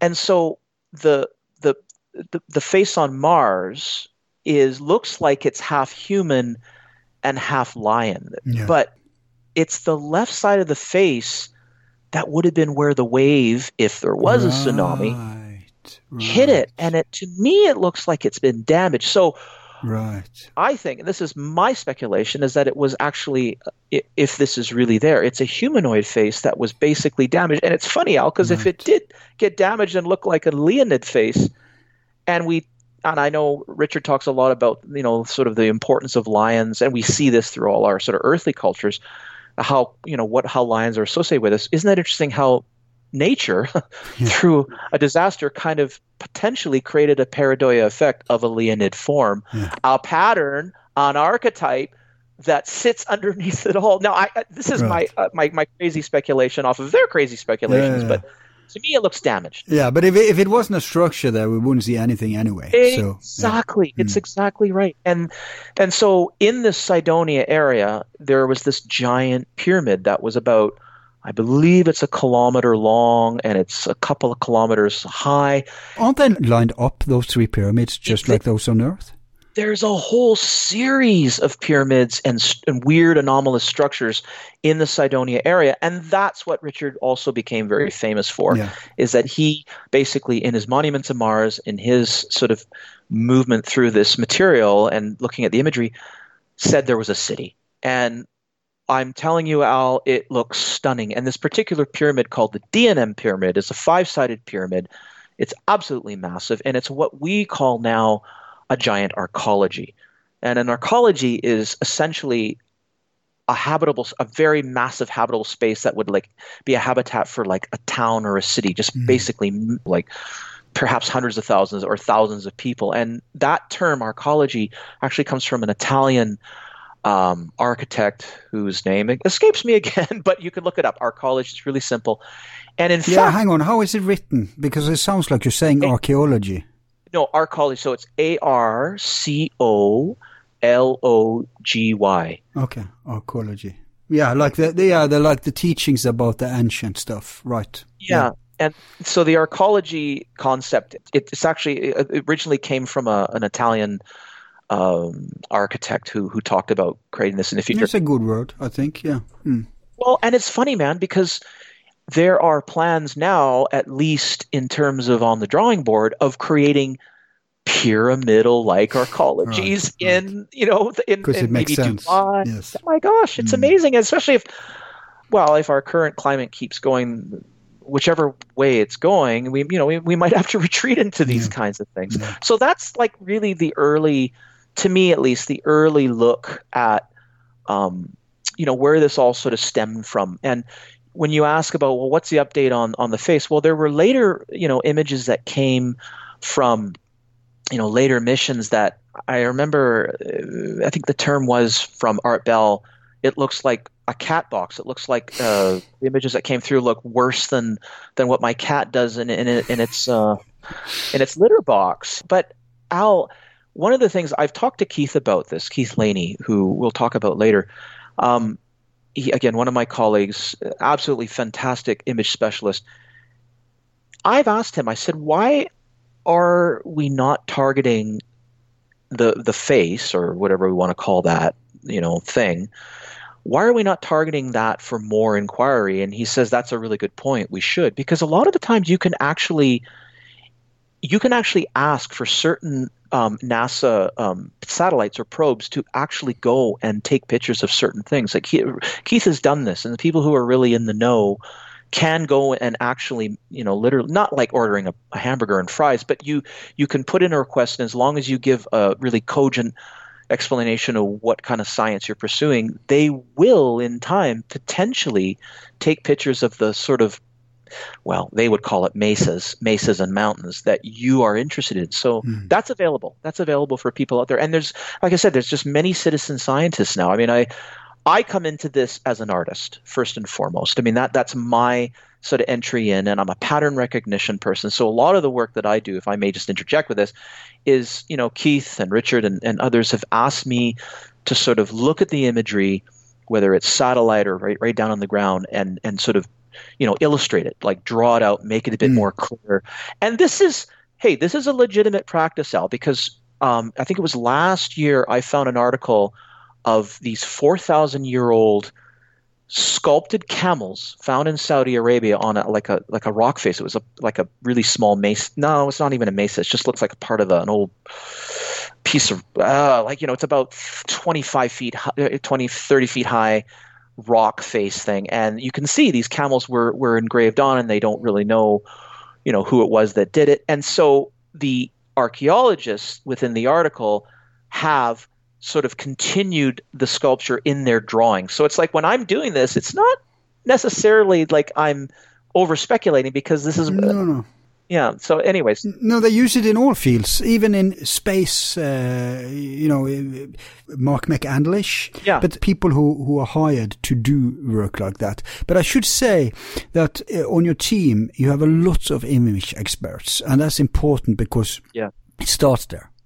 We can leave it to the geologists biologists psychologists whatever is as soon as we know the evidence is true. But it starts there, and that's what they're attacking. So I love that there's so many in this new book. Uh, what's it called again? You can plug it now. Um, um been, uh, War in Heaven. War in Heaven. Yes. Yeah. Yeah. Oh my gosh. Oh my God. I'm having a hard time. Hang on.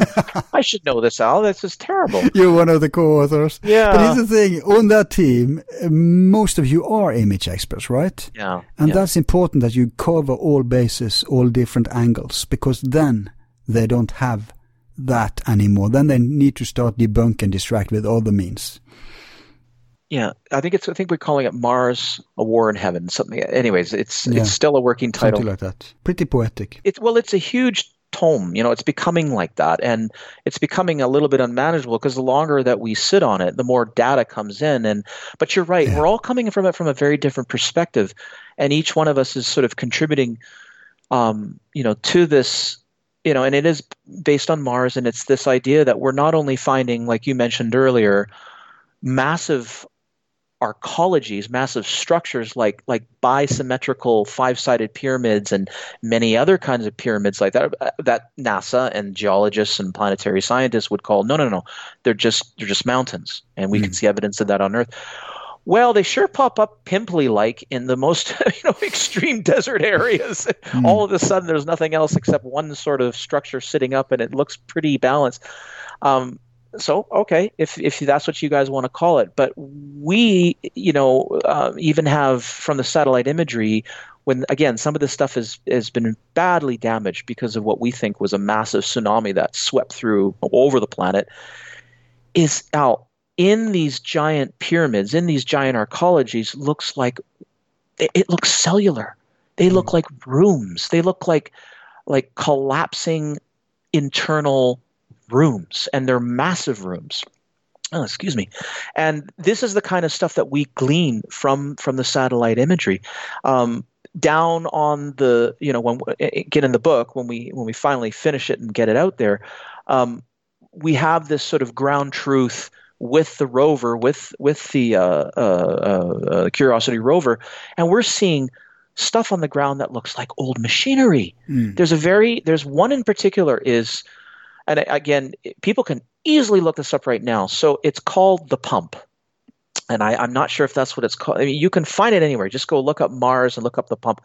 And it is the most extraordinary anomaly. It literally has pipes sticking out of it. Al, and it became sort of a sensation a, a number of years back when whichever um, image of the day came out for you know remember um, on the Mars on Mars the days are called sols S O L Okay. and it was and it's because they have a slightly longer day and they don't want to confuse it with an Earth day, et cetera, Right. et cetera. So right now, I believe that Curiosity is up to about 2,650. So they're like Sol 2650, some somewhere in there. So about seven and a half, close to eight years now that the rover's been going. That's a lot of data to go through, but there's a lot of people looking through it. But what we're seeing is stuff that looks like machinery. Mm. Uh, one of the guys on our on our um, group, he actually did a, a complete analysis of it, and it looks like part of it's corroding.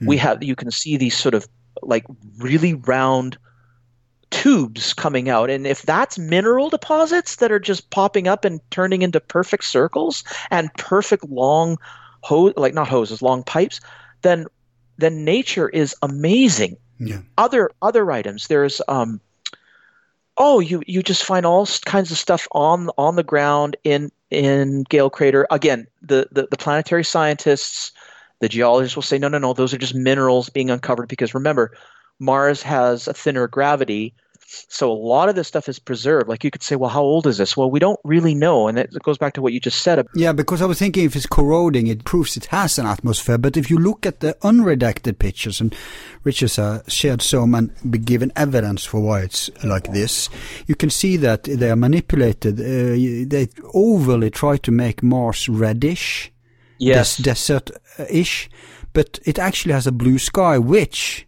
which, science, bam, comes to help. Because if it has a blue sky, it tells us something about the atmosphere. Yeah. And it kind of looks more like, a more like a, a, a desolate area on Earth. Yeah, it looks like New Mexico or Arizona or something like Yeah. that. It's unbelievable.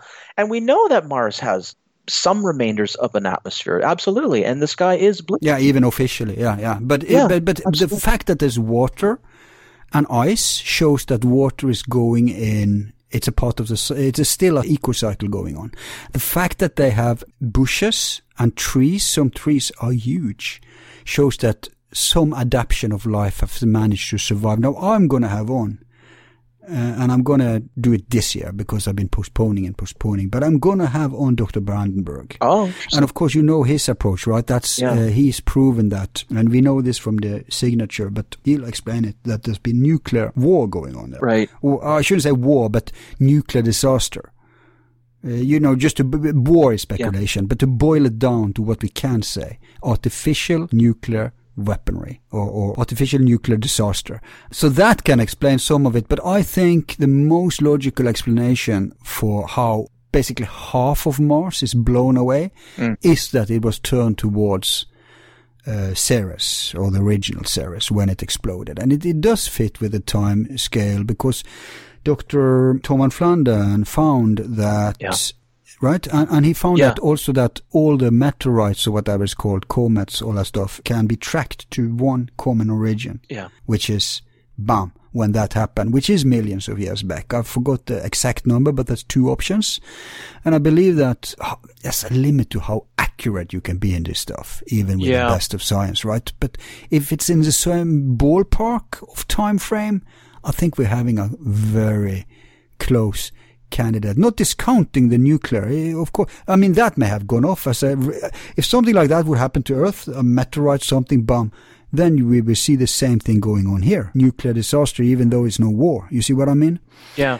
So, and, and tsunamis, yes, of course, that would be the first thing that happened. So I think it's all connected. Oh, But ab- of course, this is speculation, but it's it's Oh, yeah. it's informed speculation, if you see what I mean. Well, that's the whole point, and we can literally possibly. Well, one of the dates is 65 million years ago. Yeah. I I believe that's one of the dates that um, Van Flandern mentions, um, and that would wouldn't that lovely coincide with what happened on our planet? You know, Dinosaurs. I mean, yeah, exactly. The Mm. end of the dinosaurs, and in fact, there was um, you know, they're always trying to back up more and more science of of how you know of the theories, like you say. And there was actually just an article that I read, I believe, from last year, talking about a very rich uh, trove of of um, like uh, uh, evidence that showing that there was a there was a disaster. I forget where it was. It was somewhere in South America, and it was like a, a like a time capsule that that goes right back to 65 million years and had many different flora and fauna all in one place. And it was an incredible article that I read. I hate this, Al. I wish I had like multiple screens in front of my face to bring all this up. But something happened 65 million years ago. It's, it's proven in the records. And and it could have been a time when and remember like one side of mars is really splattered like like as if it's been hit by a yep. by a shotgun and the other side is actually not bad right yep they wouldn't have war just on the north part to put it like that and no. and another thing it fits also with the mainstream hypothesis because if some heavenly body did struck Earth, that would be a given if yeah. uh, one of the largest planets in our solar system exploded so close to us, right? Yeah. yeah. Mars got a beating, but we survived somehow. Yeah, exactly. And adapted. Yeah, exactly. And but it, it you, no, you're right. Is that these time and when we look at someone like Michael Cremo, who I do believe you've interviewed on on your yeah. podcast, yeah, and he can point directly at the archeolo- archaeological record and show, put on the shelf, quote unquote, metaphorically speaking, is a ton of evidence showing that there's these weird anomalous uh, tools and and and and um, um, even well tools for sure, like in really really ancient strata. Hmm. And the way that modern archaeology tries to explain is, oh, it fell down through a crack, and when you know, it's like, oh, come on, yeah, you guys. So you're right. A lot of this starts to line up, and it's interesting. I don't know if it was on your show, but I remember a few years back, Dr. Farrell talked about this is such a huge story. This this mm-hmm this story about humanity, this story about maybe our true human history, it's so old and it's so fragmentized that it's mm-hmm. going to take so many people and so many libraries to figure this all out. And this goes back to something that you said earlier that what I notice in this sort of field of endeavor, this study, is that there is a lot of ego. There's a yeah. lot of people that get very possessive about kind of coming part of the secret like this this i mean it's not a secret. I mean nasa's putting it out there. Public secret i guess we can call it. Yeah unfortunately it's sort of t- eh, eh, on a lot of different levels it, it taints what we're trying to do because again it can there could be some troublemakers that are put in there on purpose mm. and there can just be those that are just so wrapped up in their own world. It comes with the territory. It's unavoidable, especially when it's not regulated uh, or official. when it's a free, it's it's like you say, it's a new frontier. It's an absolutely new frontier. it's anything out there. Everything goes, man. Like yeah, anybody can yeah. say anything, and that's half the problem. Is that it yeah. to bring any science to it, to bring a like a geological scale to it. Hey, the current head of NASA, Dr. Jim Green, I believe his name is. Uh-huh did an interview with uh, oh, one of the papers out of Britain, out of out of the UK, and he said the next two rovers coming out, whether it be the um, the, Euro- the European one that's coming up or the new NASA one, they're both launching this year in 2020, and he says within the first few months, as long as they get to Mars, they're both going to Mars. He says in the in the in the first few months of 2021 there is a very good chance that we will find an amazing discovery. Basically, he's saying either evidence of past life no. or evidence of present life. Now, they're going to frame it with a very careful butterfly net. We all know what a butterfly net is. It's a delicate net that catches butterflies, right? Mm-hmm. So that mm-hmm. you can pin them to a wall. So they're going to use a butterfly net in terms of microbes. They're going to say, the first level entry is going to be it's um we're going to find a microbe on the edge of yeah a, but the, the, damn microbe thing they should have done that back in the 1980s they've been flirting yes. with disclosing that for so long and they can't even give us that. So it's going to be an anticlimax if in 2021 or whenever that's what it's going to be boiled down to. Maybe because i think they're wrong. I don't think the public is at a level where a microbe will be like a big deal I think most well, of that's the, the, right. They're underestimating. Yeah, well, that, yeah, that's what he says. Like he he goes, I don't think humanity is ready for it. And I'm think I'm reading this, going, you guys have gone through like a what is it 50 years of acclimatization mm. like of course we're ready for it i mean it's it's primed and ready look look we, I, th- I think we're ready even for ancient structures and ruins well that You see, that's what I think is the next step. I, I don't think they're ready for a current, like there's an alien base there. I, I think that could freak out uh, a few religious people. But even just saying, look, here's evidence, somebody lived here, they were intelligent. That's it. But, you know, it's not about being ready, it's about everything that will unravel. It Well- may dismantle the current status quo, actually. Well, Al, and the other part about this is that within that that interview, he says, "Hey, we're finding so many exoplanets now, meaning planets hmm. in star systems outside of our solar system. We're finding so many now with these tremendous telescopes. These these hmm. telescopes not just here on Earth, but out." You know, sort of going around Earth and, and, and you know sitting in spots where they have even you know more chance to kind of get through the through space to see new planets. He said quite directly, this is the hmm. NASA head scientist saying, there's probably other civilizations out there. It's like, oh my gosh, they're they're laying it out. But it's again, it's a slow disclosure. It's a slow Too little, too late. And and with the classified space program aspect, uh, our guest he he he felt that the data suggested that they're even exploring these places. And I bet if they find life, first off, they would never tell us. Never. I can give you a million good reasons for why. Good reasons in terms of how they are thinking, right? But second, you know the popular movie Avatar? yes. Oh man, oh man. that would be like a beautification of what would go on. Mm. Imagine what they would do if they found life there. No matter how intelligent that life is, as long as it's below us in terms of being able to protect itself, they're going to be Right. do- they're going to make the the transatlantic slave uh, trade look like uh, a Disneyland uh, event. I'm telling you. Oh man. If they can make, look at what they're doing to people even today who are human beings. Imagine what they can do to someone who they don't even feel, uh, well, I, I believe personally that Homo sapiens are across the solar systems But no, it's, it's, it's going to be horrible, man. And, and that's going to be also a reason to keep it. It's all about money. It's all about profit, uh, resources and power, of course. It's about all the old game, same playbook. So, uh, so I think, but for us, it's not so much the current stuff. Uh, I mean, in this field, it's the, what really tickles the imagination, and because I think it's a lower bar actually to say, yeah, there's some, there's a there's a planet out there with water and insects and whatever, right? Th- That mm. they can do. They cannot say that in our solar system, connected to Earth, there's been ancient civilizations, No. maybe even connected to Earth, because that will throw everything out the window of And- what they want us to think and believe, right? Yeah, yeah, and I for me, I mean, again, now I'm really just coming from a place of like this is what I think. Of course.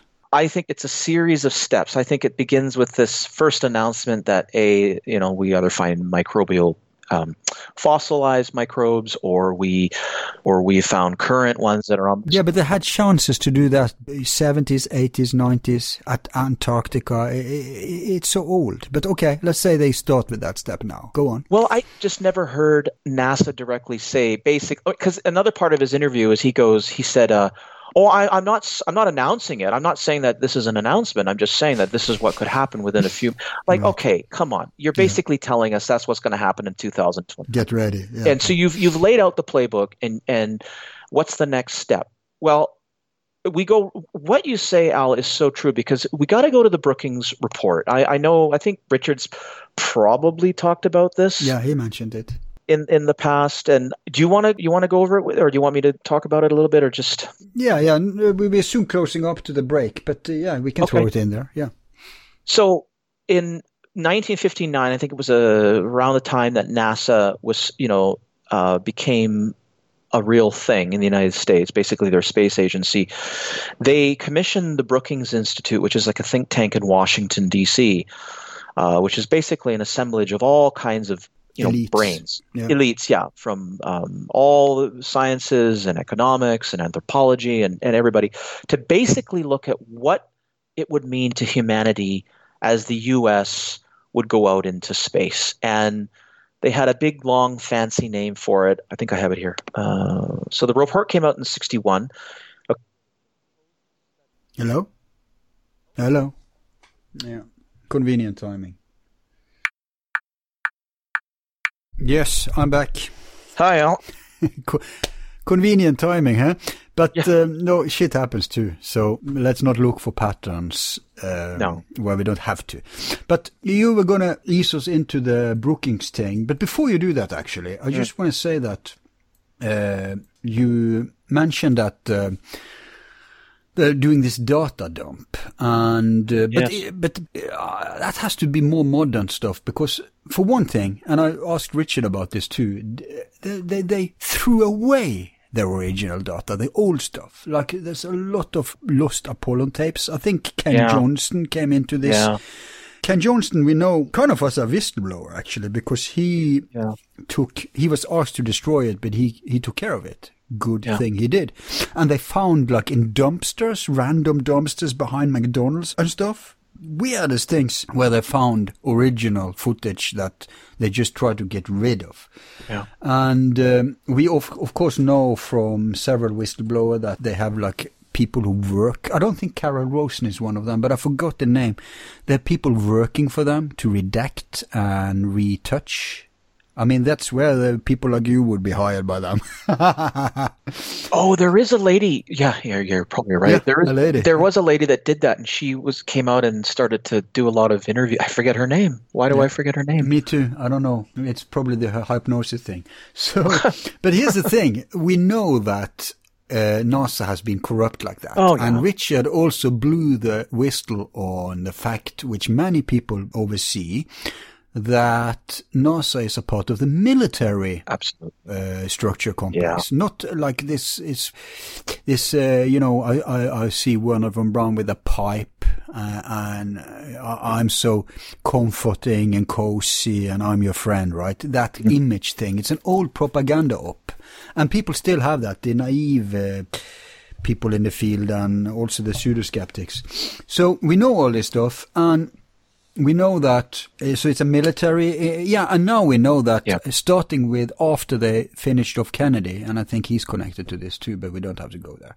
But after they finished him off then they start the pro- I- thought it happened on obama but no no it started already uh, who who took over from him? It was um, next president after kennedy was um, Oh, after uh, lbj um, nixon? Was it nixon uh, or it may have started already under LBJ, Yeah, but they started yeah. to privatize stuff that was supposed to be run by the public. And today, almost nothing is done by NASA, except they have uh, um, the the team of uh, scholars. But much of the practical stuff is done, boots on the ground stuff, and that's what's count in this area.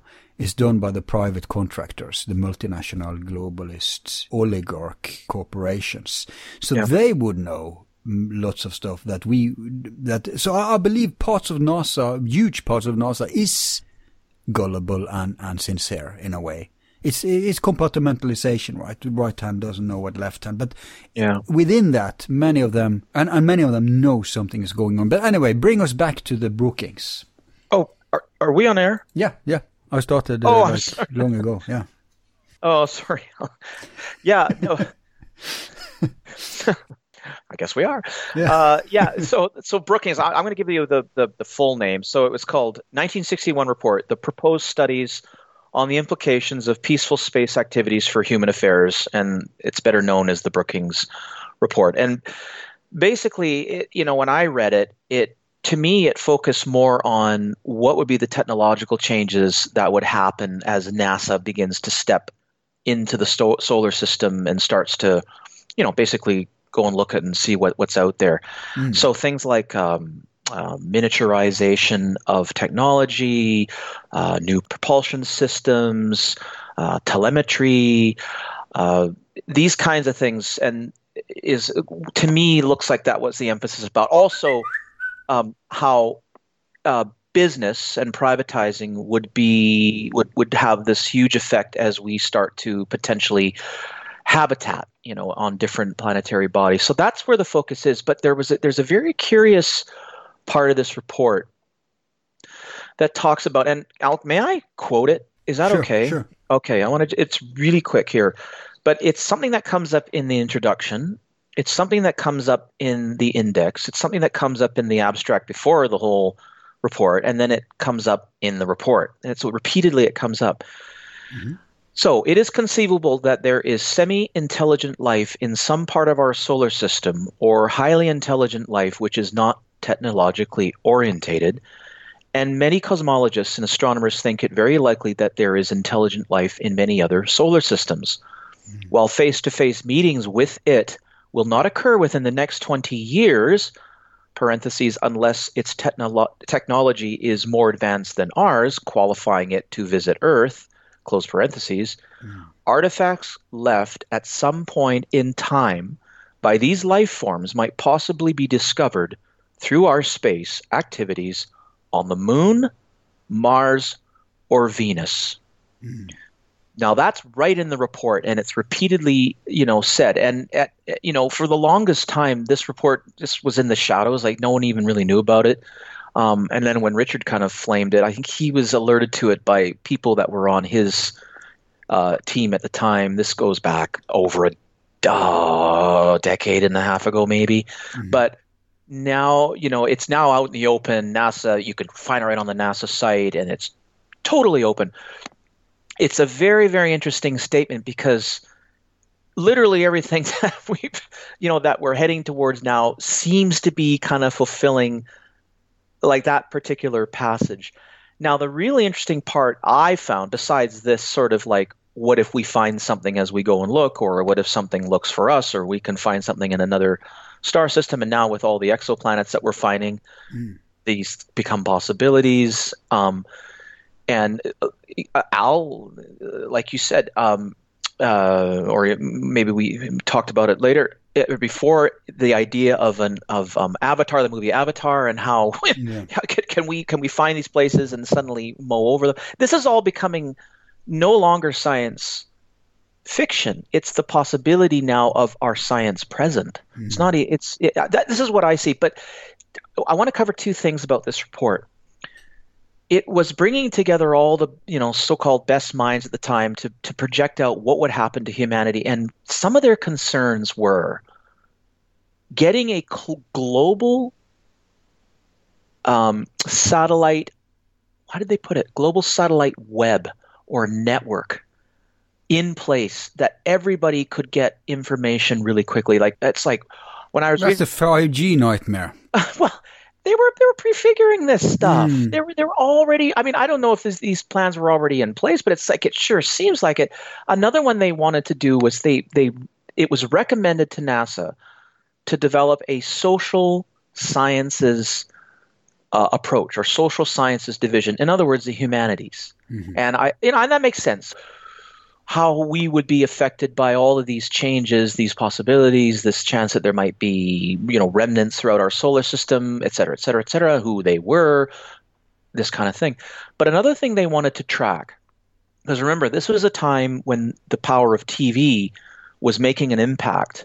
You know, definitely in the United States, there was more and more people having a television set, and there was lots of studies. If you look at the at the appendix of this of this document. It's really interesting, all the sort of reports and the studies that they cite, mm-hmm. um, because NASA was very interested in the power of television, which then links us back to what Disney knew and how to basically, quote unquote, sell yeah. a space program to the American public. Um, but the one they really wanted to track was children.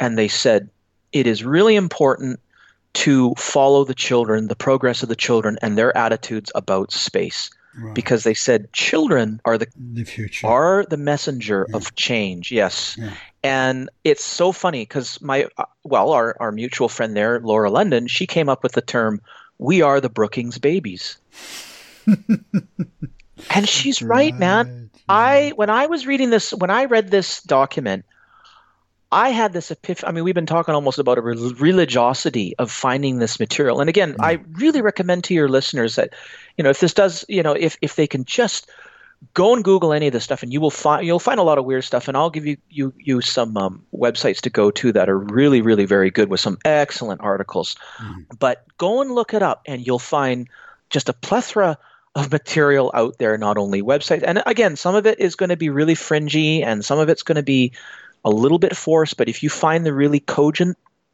um, researchers, you're going to go on a real trippy experience. Yeah.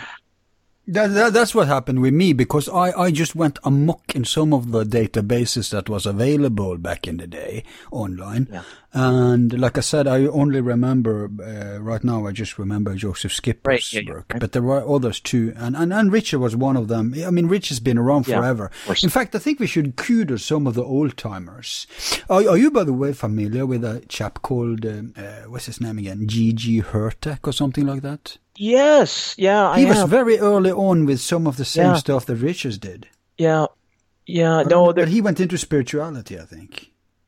Well, that's what this material does. Yeah.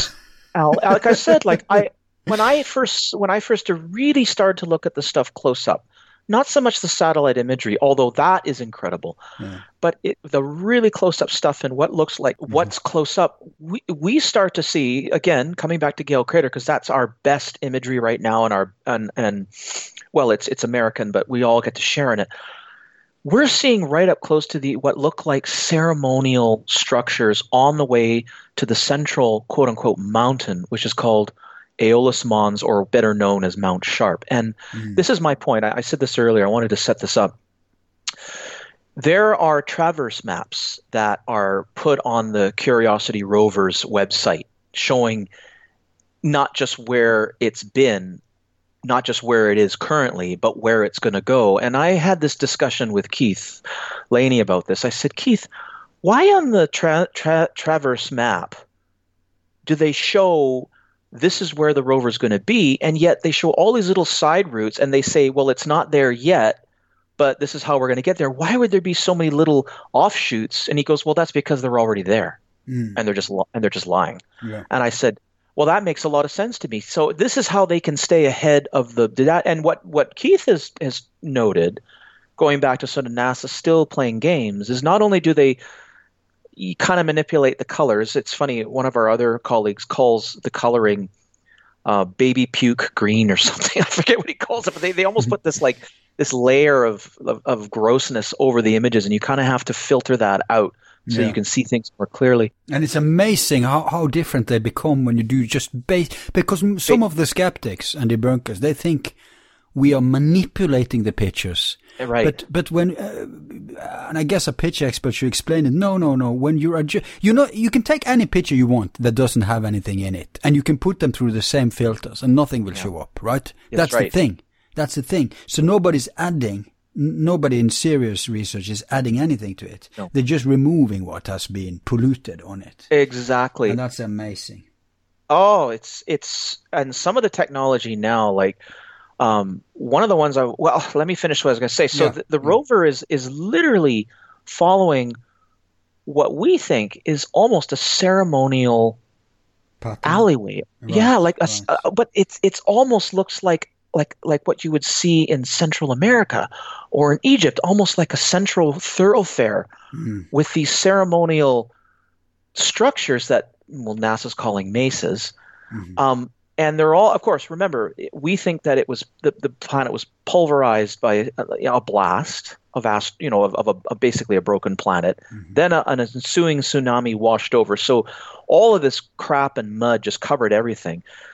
Millions, potentially tens of millions, or millions, or hundreds of thousands, or what you know. Again, the, the dates are all muddled, but all this time of you know slowly losing the atmosphere, it becomes thinner it's not the same geological pro. I mean, there are some same geological processes because of the winds. There's uh, these high winds, so you, th- Yeah. th- all this material gets blasted by the winds and in these harsh sands, and everything gets buried. And remember what happened to the um, Sphinx a number of times in our history. It was buried by yeah. by sand. This is what we see in Gale Crater. Is that can you imagine if we were there and just could get a big giant mouth and blow away all the sand? What Yeah. might just appear in front of us? And what so what Keith believes is that the rover is literally following a ceremonial pathway up Mount Sharp, which we potentially think is not so much a, a dormant volcano or some sort of geological mountain, but it could be another one of these ancient arcologies. And if that's the case, it could be what might have been more of an original thing because what we think we're seeing in a lot of this imagery, and Mars is the easiest one to sort of, you know, kind of extrapolate this concept, is that it might have been a succeeding series of civilizations that literally declined. And does that Mm. not sound familiar in terms of Earth? Yeah, I mean, I, I think that's a universal principle. If there's Yeah. uh, life, the, the, there has to be layers of life, just like here. Yeah. And uh, yeah, they would have to, in order to know more, they would have to have to explore it like they would do on Earth. And uh, and I, I tend to agree with him that when they leak out things, or not just leak, but when they actually come clean with things, if they want to keep control over this information, they cannot go out with something they don't know every angle and odds and ends about. They have to Yeah. like okay, we we know everything now. This is in our pocket. Now we can choose what to. But but I don't still don't understand what's up with uh, why would India, for example, follow that playbook? Uh, There has to be some kind of control mechanism going on. Well, that's exactly what I think, man. I think that again, I think we, we sort of we're circling back again, but I think that what we see is these. Did you know that I, I think it's the United Emirates? I think they have a space program too. But there was one of the one of the um, Arabic countries has a space program that they want to kick up and get going. I can't remember which one exactly it is, but even the Israelis had one because they were trying to to land a probe on the moon. I would assume the Israelis, uh, they're probably Yeah. deeply tied with the American anyway. But I'll, I'll give you the, the real canary in the mine. Yep. You know the religious nut Nazi dictator of Turkey, Mm. who's, who's ruined that promising country. He has started to ramble about wanting to do this. Now, he has no incentive in the world to do that. Oh. In fact, he want to become the new sultan. right? Yeah. So he is obviously he, he's clued in on something's going on. And um, I guess we'll all know in a few years if they're go, coming out with something, because even if they're giving us a drop, we can then infer from that, we can infer an ocean, you know? Well, he- here's an answer for you in terms of these groups kind of Yeah. going mum on things. So, uh, one of the images from the European Space Agency probe, um, Rosetta, we, we started to go into that, was they, they basically chased down a comet. And that comet was called 67P. Now, there is, uh, uh, the, the- well, there was two um, former Soviet astronomers that discovered it. I'm not even going to try to say their names, Al, because I'm going to totally Yeah. brutalize it. But 67P, Comet 67P, look it up. You can go right to Wikipedia or any of the articles, and you'll, or even straight to ESA, and they'll go give you all that. But this um, probe was back in I th- uh, I'll get my dates all screwed up. It might have been 2015, but anyway, anyways, it basically visited the comet, and it's a near well, it's considered a near Earth object because it goes on this sort of elliptical um, orbit. Or it gets quite close to the sun, outgasses a lot, and then it whips right back out, way out into like I think it goes beyond or right around near Jupiter, and then it comes around again. So when it on its closest pass, when they could get all the mathematics right, they sent this probe out, and they literally caught a comet. Like you know, it's literally the saying they did it. Well, it was some very interesting imagery came out of that again because what this object was was a what they call a a bilobal object. So it basically it's like two pieces kind of fused together. And it's so interesting to listen to these these groups talk about how these these uh, formations happen. They talk about it's a, like a gentle fusing, and I, I guess so. I mean, I'm not a, a, a you know a planetary scientist, so I don't know. But what we you know at first when we saw Comet 67P, it was like the only one that's a by by uh, by by um, uh, two, two a two a two lobed object. And then we started to see, oh no, in fact, there's either other ones that are have very similar shapes, and it's like, oh, so now nature gently fuses objects together. And and Al, it Hmm. could it could be maybe the for or Al, are we looking at a model? Are we looking at a spaceship model? Right. Are we looking at an ancient space pat- platform that's within our solar system that's been battered, been bashed, been beaten? Hey, hey, speaking of that, I'm going to interview the author of the book. I don't know if you heard it, but the title says it all. Who built the moon? Oh, Great book, by the way. So, so yeah, talking about spaceships, but go on. well, so oh, I have so many thoughts, but Yeah. this one image, this one image. So, so again with ESA, and now that the, the Rosetta probe is now been crashed into the into the asteroid because they did all their science and then it ran out of out of its life, et cetera, et cetera. And they also had a lander. It was called the Philae lander, and it was like the size of a small or a fairly large fridge. And it literally landed on this thing, and it took pictures. And it's again, you can look all this up online. Go to ESA, go to their um, Rosetta mission probe or their Rosetta probe mission, go to their images of the day, and you will find stunning imagery of this, what they're calling a comet, which is to me anything but a comet. But, but, but wasn't the same thing going on with Phobos and uh, what's the other one? Uh, the two moons of Mars. Demos. Yeah, Demos. Deimos. Yeah. Yeah, that's an interesting one because um, you don't hear a lot about Demos, but Phobos for sure. Uh, that's funny. I was on a show recently talking about this, and we were saying how strange and artificial that piece looks because that too looks like a, a literally a, a a decaying space arcology. Because what you're starting to see on on Phobos is these parallel running lines. Oh, and what I mean by okay, again, look it up. If you're listening to this broadcast, just go look it up. Go look up Phobos, look at the close up, beautiful imagery, and you'll see these weird patterns that look like Al ancient decking.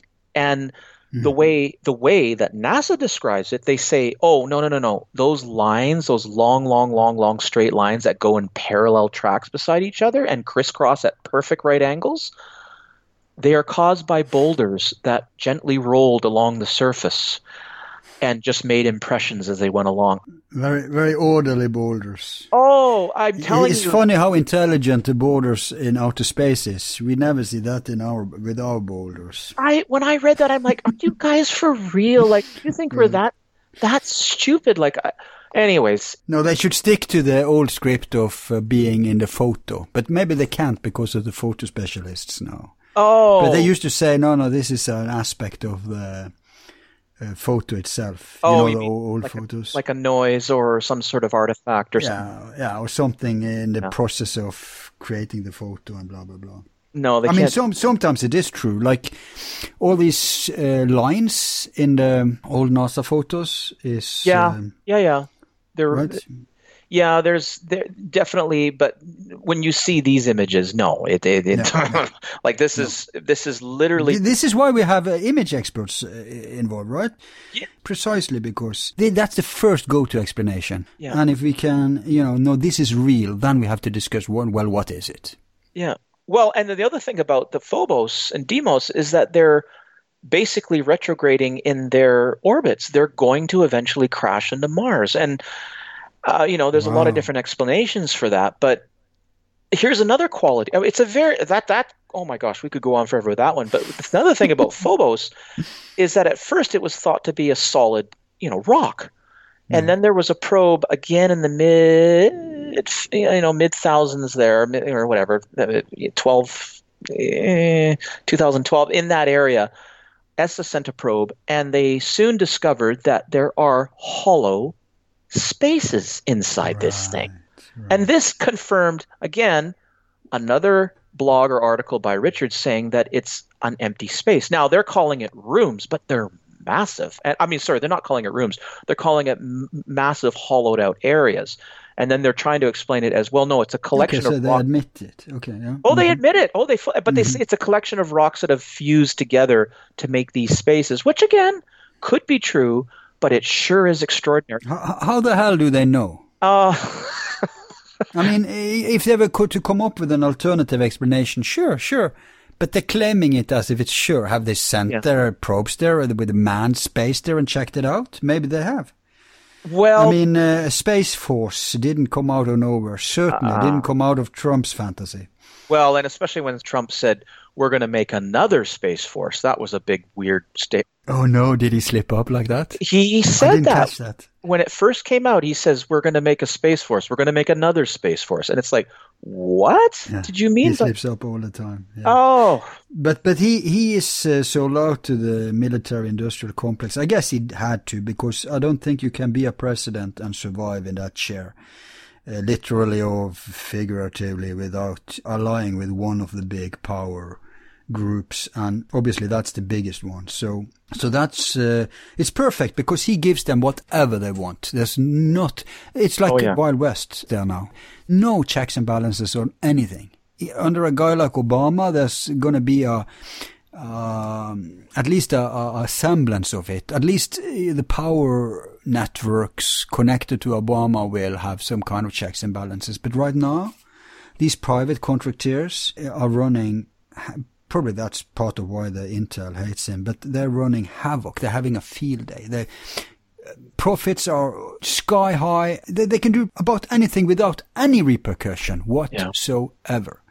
So, um, but you know, that would probably boost. It, it, it's kind of interesting because when you go off the playbook that they've been keeping, and I'm not supporting this, I'm just seeing a silver lining, and that's that when they go off the playbook like this, something's going to be screwed up. Yeah. Something's going to happen. Uh, it's going to be like Richard uh, Dolan scenario, right? Because there's no control anymore. Yeah. Not even those who want to paint the paradigm for us have so Yeah. much control, and that's when, uh, yeah, something interesting is going to happen. And just just the fact, the small thing you said that he slipped up in. Um, when he talked about it, but he said other stuff too that infers what's been going on. So, Yeah. So, but you know what? I think we should take a break now.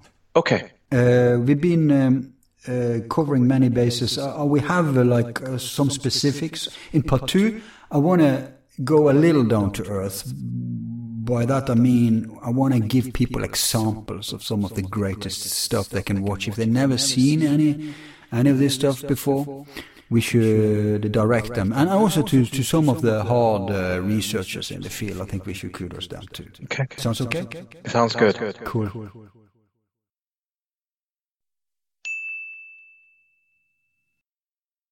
All of our files are free and will remain free.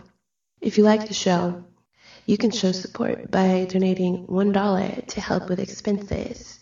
Just use the PayPal link on our website, YouTube channel, or Facebook page. Thanks.